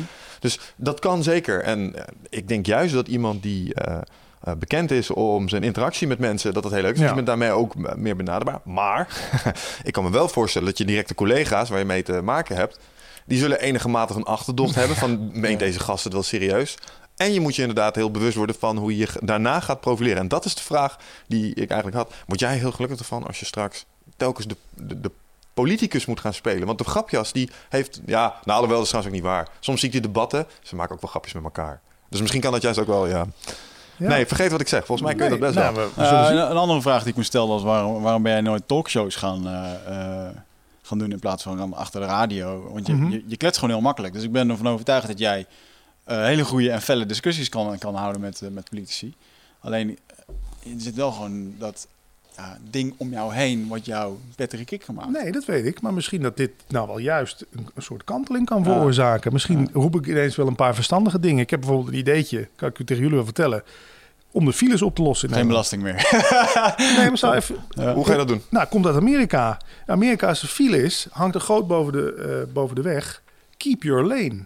Blijf in je rijstrook. Waarom gaan we dat niet gewoon eens in Nederland uitproberen? Misschien worden files wel veel langer omdat ik weer naar links wil en jij wil weer naar rechts. En jij ziet daar weer een gaatje, jij gaat maar rechts inhalen. Ik laat jou er niet tussen. Nee, gewoon keep your lane. Laten we dat gewoon eens uitproberen. Nou, als je dat natuurlijk gewoon als disjockey op de radio zegt, dan zegt iedereen, ha, leuk idee. Niemand luistert Nee, maar als je het zou omdraaien en zou zeggen... maar als iemand als early adapter van internettechnologie... en dus een soort pionier daarin... kan ik misschien wel iets betekenen in... want ik denk niet dat dat de oplossing wordt. Ik denk dat automatische auto's de oplossing gaat worden. Dus als je als politicus iets doet... zorg ervoor dat dat er zo snel mogelijk doorkomt. Dat vrachtwagenchauffeurs niet meer... Ja, het klinkt heel lullig. Ik heb mensen in de familie die zijn vrachtwagenchauffeur... maar ik denk dat die, als je dat kan automatiseren, dat stukje... met zelfrijdende wagens... dan gaat je fileprobleem al voor een belangrijke Ja. oplossen. Ook als, als jij en ik niet meer kunnen... Nou, jij en ik zijn de oorzaak van de file. Het feit dat wij als mensen gewoon zo slecht zijn in afstanden en snelheden inschatten en daarmee remmen en dat hele golfeffect veroorzaken. Computertjes die hebben dat probleem niet. Ja, nou, het, zal er ooit van komen dan. Maar ja, misschien kunnen we dit ook eens Regel dat, zeg maar. Als je dan Ja, iets voor ZZP'ers doet, los dan het fileprobleem Ja, op. wat wil hij nog meer? Ik typ het even in. BTW terug naar 19%. Subsidie voor podcast. Ja, subsidie voor podcast Ja. zou eens goed zijn. Oké. Meer mediabudget. Eh, ja. Ja, Voor, eh, En een keer eh, wat primetime met de premier, als het niet te veel gevraagd is. hier. ah ja, Ja, Of op de nieuwe plek. Ja. Nou, we hebben hier dus wel een keer een, eh, een meneer gehad die uiteindelijk generaal is geworden. En dat was dus heel grappig. Toen zaten hier op dat, op dat bankje staat eh, echt eh, ook zijn staf.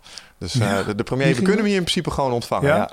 ja, dat was wel goed. Ja, het is wel te een gek. chauffeur, had een beveiliger en had een persvoorlichter bij Ja? zich. Ja, dat was meneer Swillens van eh Korps Commandotroepen. Die, por die pornograf was hilarisch, hè? Ja, dat was echt hilarisch. Je moet voor de grap, want dat kan nu misschien wel. Want dit is toch eigenlijk de laatste Ja, die ja, we ja. opnemen. Het is een beetje een rare vraag misschien, Patrick. Maar weet jij wat een casting couch is? Nee. Oké. Nou, een boel mensen die niet thuis zitten, die beginnen te grijnzen. Ja. Casting Couch, als je het zou googlen, het is een, eh, het is een, eh, het is een, een type pornofilm dat je met name herkent door een eh, nogal nou ja, afgekloven bankje alleen in een kamer. En dat is een beetje het enige, zeg maar. En ehm, het grapje hier in de studio is altijd, als je dat bord daar achter je eventjes zou willen omdraaien. Dus als je, Ja? moet je voor de grap eventjes op de achterkant van dat bord kijken. Deze? Ja. Deze staat ook op de website. Eh daarbovenaan, ja, dit is ons scrumbord, maar daar staat ook casting couch jokes. 11 in totaal. Daar mag nu een streepje bij. Ja. 12. Dank je. maar elke keer als er dus mensen komen die dat kennen... Ja. ehm, en die, eh, die beveiligingsmensen van eh, de, hoe heet dat, eh, de kolonel... die wisten dat direct. Die kwamen binnen en zeiden... hey, casting couch. Ja? Dus mooi- ze moesten wij uitleggen aan de... Nou ja, Dat was hilarisch. Toen ging hij bij de bord staan om een streepje erbij te zetten. Wij lagen helemaal in de deuk. En die kolonel die vraagt, wat zitten jullie dan te lachen? te lachen? En hij draait zo het bord om. Ja, kerstingcouch is ook. En die man ook, kerstingcouch. Zeg zo, het siertje dat, je- dat jij het niet weet. Ik zeg, maar die mannen van jou, die weten het wel. dus hadden drie gasten met een rode boei daar op de bank zitten. Mooi, je mag het meteen even uitleggen aan de generaal in de Ja. toekomst. Dus Nou, ik mag daar daar even op liggen? Of wat is de bedoeling? En dan komen de meisjes? Of dat is normaal in, eh, in, in die Ja. video's wel het geval. de zeg maar. fluffers? Vandaag komt eh, Big Bubba. Ah. Big Baba. Die staat ja. om kwart over vier ingepland. En die zou over leuke meid. minuten Zo'n hier leuke zijn. meid, ja.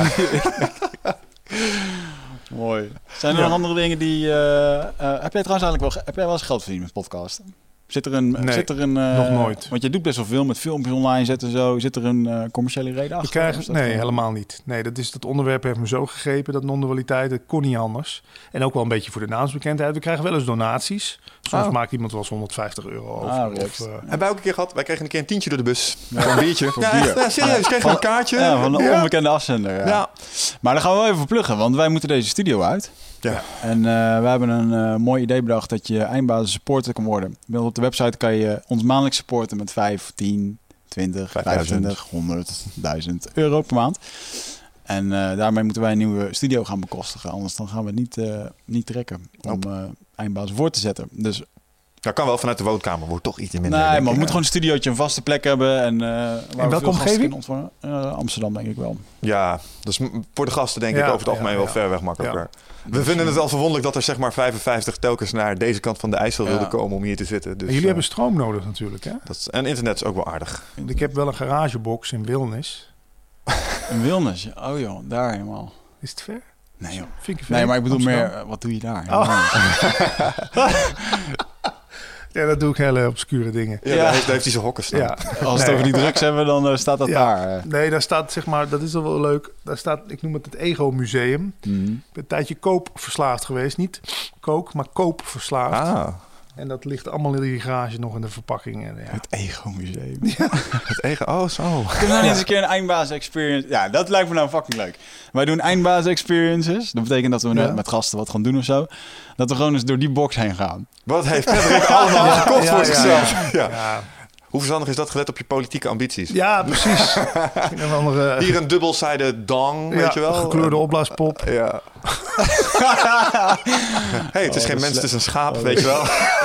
Ezel. Nee, dat kunnen we doen. Maar ik, eh, ik, ik, waar moet ik een tientje doneren? Dan doneer ik het eerste tientje, symbolisch. Oh, wat lief. Dat, Ja. is, dat is aardig. Dat Ja, mag. We hebben alleen we geen potten voor. We hebben geen pot. eh, nog. Nee. Maar eh, Het wordt gewaardeerd. digitaal gaan we dit doen bij ons op een pagina. Oké, En eh, ja, hoeveel zitten we? Nou ja, nog vijf minuten. oké. Is er nog een ding wat jij eh, per se zou willen melden hier? Of vragen. Ja, ik ben benieuwd hoe jullie bij elkaar... Zijn jullie echt door deze podcast bij elkaar gekomen of kennen jullie elkaar al? We kennen elkaar al. Oké. Via the internet. Wie kwam met het idee om een podcast te beginnen? Mm, Kennen jullie praten over bewustzijn al? Kennen jullie onze podcast al? Of is dat, hadden jullie al eens iets... Hadden jullie samen al een favoriete podcast? Ik ken Michel al 17 jaar, denk ik. Via, hij had een vechtsportforum en vroeger was in de vechtsport, eh, was daar alles te doen. Dat was het ding. Hij was daar de oprichter van. En ehm, ehm, ik ging op een gegeven moment gala's organiseren en zo. En toen maakte hij posters voor mij. En toen kwamen we erachter dat we een leuke samenwerking hadden. Dat je op elkaar kon rekenen. En we hebben altijd gezegd van, joh, we gaan wat doen eh, samen. En ik heb hem vaak gebeld van, ik heb nu een idee. Kan je hier eens naar kijken? Hoe vind je dit idee? En hij zat vast een beetje in zijn baan en wilde nog niet echt. En uiteindelijk eh, ja, zijn we samen Nutrofit gestart. eh, supplementenbedrijf. En toen dachten we, ja, oké, we gaan nu meer dingen doen. En podcasten was wel een ding wat we alle twee luisterden. En ik weet nog dat hij, denk een jaar of vijf, zes geleden, begon hij op een gegeven moment tegen mij, ja, heb je die podcast geluisterd? Dan hebben ze het over DMT en de pijnappelklier. En eh, dat er een soort ander bewustzijn is. En dat ik, dat ik hem echt aankeek en dacht, dat gast. Toen werd, ik uitgema- toen werd ik uitgemaakt voor de hippie. Ja, Ja. echt wat een bullshit, man. Met, oh, en al die praat over DMT en eh, Ja. dat je s'nachts eh ligt te slapen, dat je contact maakt met iets. En, en dat ik Hij echt dacht, het niet. ah, dit gaat me echt te ver. Dit fucking junkies, weet je. Ja. En ehm, toen in één keer drie jaar later... eh, dat, Hancock, dat is heel snel gegaan. Dat ik een filmpje zag van Graham Hancock over piramides. En toen hoorde ik met Joe Rogan praten. En Joe Rogan vind ik mooi kletsen. Ben ik allemaal filmpjes, filmpjes gaan luisteren. En echt... In een week tijd had ik het helemaal gevonden. En ik dacht, holy shit, onder welke steen heb ik Ja, gezeten, weet je wel? En ja. toen ben ik al die podcasts gaan luisteren. En man, eh, dat heeft, een, eh, heeft mij echt in een, in een vaart gezet dat ik heel veel ontwikkelde en eh, Ja. veel leerde. En toen ben ik op een gegeven moment eh, ja, met een business coach doelen gaan stellen en zo. En toen hadden we het hier, we hadden het hier heel vaak over. Oh, ik zou zo graag eens een keer in die... was eigenlijk de droom. Ik zou zo graag eens een keer in die podcast willen zijn. Kan ik er meepraten? Net zoals dat luisteraars het hier hebben. Mhm. ze vinden het cool om hier te zitten. Mm. En toen dacht ik van ja, we gaan het gewoon zelf doen. Ja, we hadden diezelfde fantasie. Zeg maar. Dan stonden we na te denken over waar we heen wilden met ons leven. Wat zou het toch een mooi doel zijn als je ooit bij Joe Rogan in de studio zat. Ja. En toen dachten we, ja, maar hoe kom je daar in godsnaam? Hoe ga je dat regelen? Ja, maar je hoeft niet in zijn studio te zitten. Hij kan ook niet van jou zitten. Ja. Is dat gelukt? Nog, Nog niet, niet. maar Oh, dat is, dat is, dat is het dat, als dat gelukt is, is het spelletje Nog uitgespeeld. Ja, hè, dan houdt het op, hè? Dan is het klaar. Nou, nee, dan kun, je nog, dan kun je nog naar de president van de Verenigde Oh, Staten. ja, en ik dat is altijd wel iets te verzinnen natuurlijk. Ja. Ja, dat is wel eh, het is een mooie weg geweest, man. En er komt dan ook moois uit. Eh, iedere week weer. Ja. Ja. Mooie mails. Hoewel het ook met vallen en opstaan is hoor. We hebben ook eh, wel mensen die we echt zo graag willen spreken, maar die willen ons gewoon niet spreken. Ja, wie bijvoorbeeld? André Kuipers. Ja, wat Echt hij zoveel geprobeerd. Ja? Ja, die zit gewoon tot aan de nok toe vol. Of ze Ja. gebruiken het als een afhouwertje. Ja. Dat Ja, zou ja, ook ja. kunnen. Ja, wat ik ook irritant vind is eh, bekende Nederlanders. Dus echt eh, tv bekend, die Mhm. gemanaged worden. Ja, daar zijn wij veel te los voor. Dat Ja. vinden ze gevaarlijk. Ja, dit is ook gevaarlijk. Ja. Je moet echt wel met je billen bloot natuurlijk. Ja. Dus, Ja. Voelde dat zo? Nee, toch? Nee, nee, want jullie zijn relaxte gasten. Ik heb dat natuurlijk wel een beetje in verdiept. Jullie zijn geen journalisten. Nee. Hoe kwam jij dan bij ons terecht? In de zin van... Eh, eh, want jij, hebt een van de eerste die een recensie achterliep bij ons. Dat is grappig. ja. Weet je hoe je daar, als je het nou hebt over invloed, zeg maar, hebben, hoe kleine dingetjes mensen Ja. elkaar raken? Wij vinden het sowieso leuk als er bijvoorbeeld op iTunes iets wordt, wordt verteld en het is positief. Dus dan ook een paar dingen tussen, die zijn iets minder positief. Mhm. Maar ehm, wat we wel echt super kicken vinden, is als gasten die voor ons ergens hier staan, die het dan gedaan hebben. Bijvoorbeeld zoals jij. En een Mhm. Guido die had dat ook. En die laten dan iets achter. En die laten weten dat het oké is. Nou, als je het hebt over validatie en beloningssystemen die aanspringen. Ja, doen we dat ja. Foto maken. Kijk, dat is het. Dat heeft hij gezegd. Maar dat had ik laatst ook. Voor mij is Jeroen van Inkel nog steeds een held. En die retweette laatst mijn blog. Ik had een blog geschreven over eh, het salaris van Giel Belen. Ja, dat werd dan geretweet door Jeroen van Inkel. Denk, nou, Cool. dat is toch inderdaad een soort validatie van Ja. ik ben goed bezig. Ja, dat herken Dat ik lekker. Ja, maar ik, vind, ik, vond, ik heb jullie ontdekt. We werden getipt op jullie door luisteraars van de Praat over Bewustzijn podcast. Dat is toch leuk. Mensen luisteren dan ook naar jullie. En dan denken ze, ah, je moet dat eens luisteren. En zo zijn jullie bij Paul terechtgekomen natuurlijk. Ja. Non-dualiteit. Ja. Ja, het was ook, al- het is ook wel bizar hoe dat is gaan. Want wij hebben hadden toen drie verschillende computers, drie verschillende webcams. En eh, ah, jongen, dat beeld en geluid liep niet Ja, lekker. liep niet Het- die, hè? mediakwaliteit is zo fucking slecht. ja. En hij het heeft het nog niet maakte voor niet- elkaar zoals we wouden, zouden Maar- willen eigenlijk. Maar het maakte niet uit. nee. Uiteindelijk vonden mensen het toch van, eh, ja, ze vonden het toch cool. Ja. Ja. Dus, eh, En goed dat jullie het ook in video en audio doen. Hè? Ik bedoel, mensen, sommige mensen willen gewoon luisteren, klaar. Ja. True. Nou, sterker nog, als je kijkt naar waar het zwaartepunt van onze afname ligt, dat komt ook wel door het format. Dat is op iTunes. Ja. Het is echt 98% versus. eh, en dat is wel eens jammer, want dan, eh, dan kom je in aanraking met clubs en eh, dan wil je of iemand, je wil iemand benaderen. En dan kijk je naar je YouTube-kanaal. Ja. Oh, oh, 1900 volgers. Ja. Dat niet heel veel, hè? Nee, maar als je naar iTunes kijkt, dan zit daar wel Ja. Dus ehm, ja, dat is wel grappig. True man. Oké, ik wil je bedanken man. Je bent Ja. een inspiratie voor eh, de podcastwereld en eh, de radio-dj-wereld. Ja, jullie ook. En eh, je bent ook gewoon een toffe gast. Dus eh, ik, vond- wens je onwijs veel eh, politiek succes. Ja, Ja, thanks. ik ga op je stemmen. Oh, fijn. En jij? En, Je- ja, ik stem niet, maar bij deze ga ik ook wel stemmen. Nou, ik stem überhaupt niet, dus ja, dan Nee. moet je dat doen, toch? Denk er nog eens over na. Alright. Ja, en, Yo. Tot de volgende keer, jongens. Oké, ciao.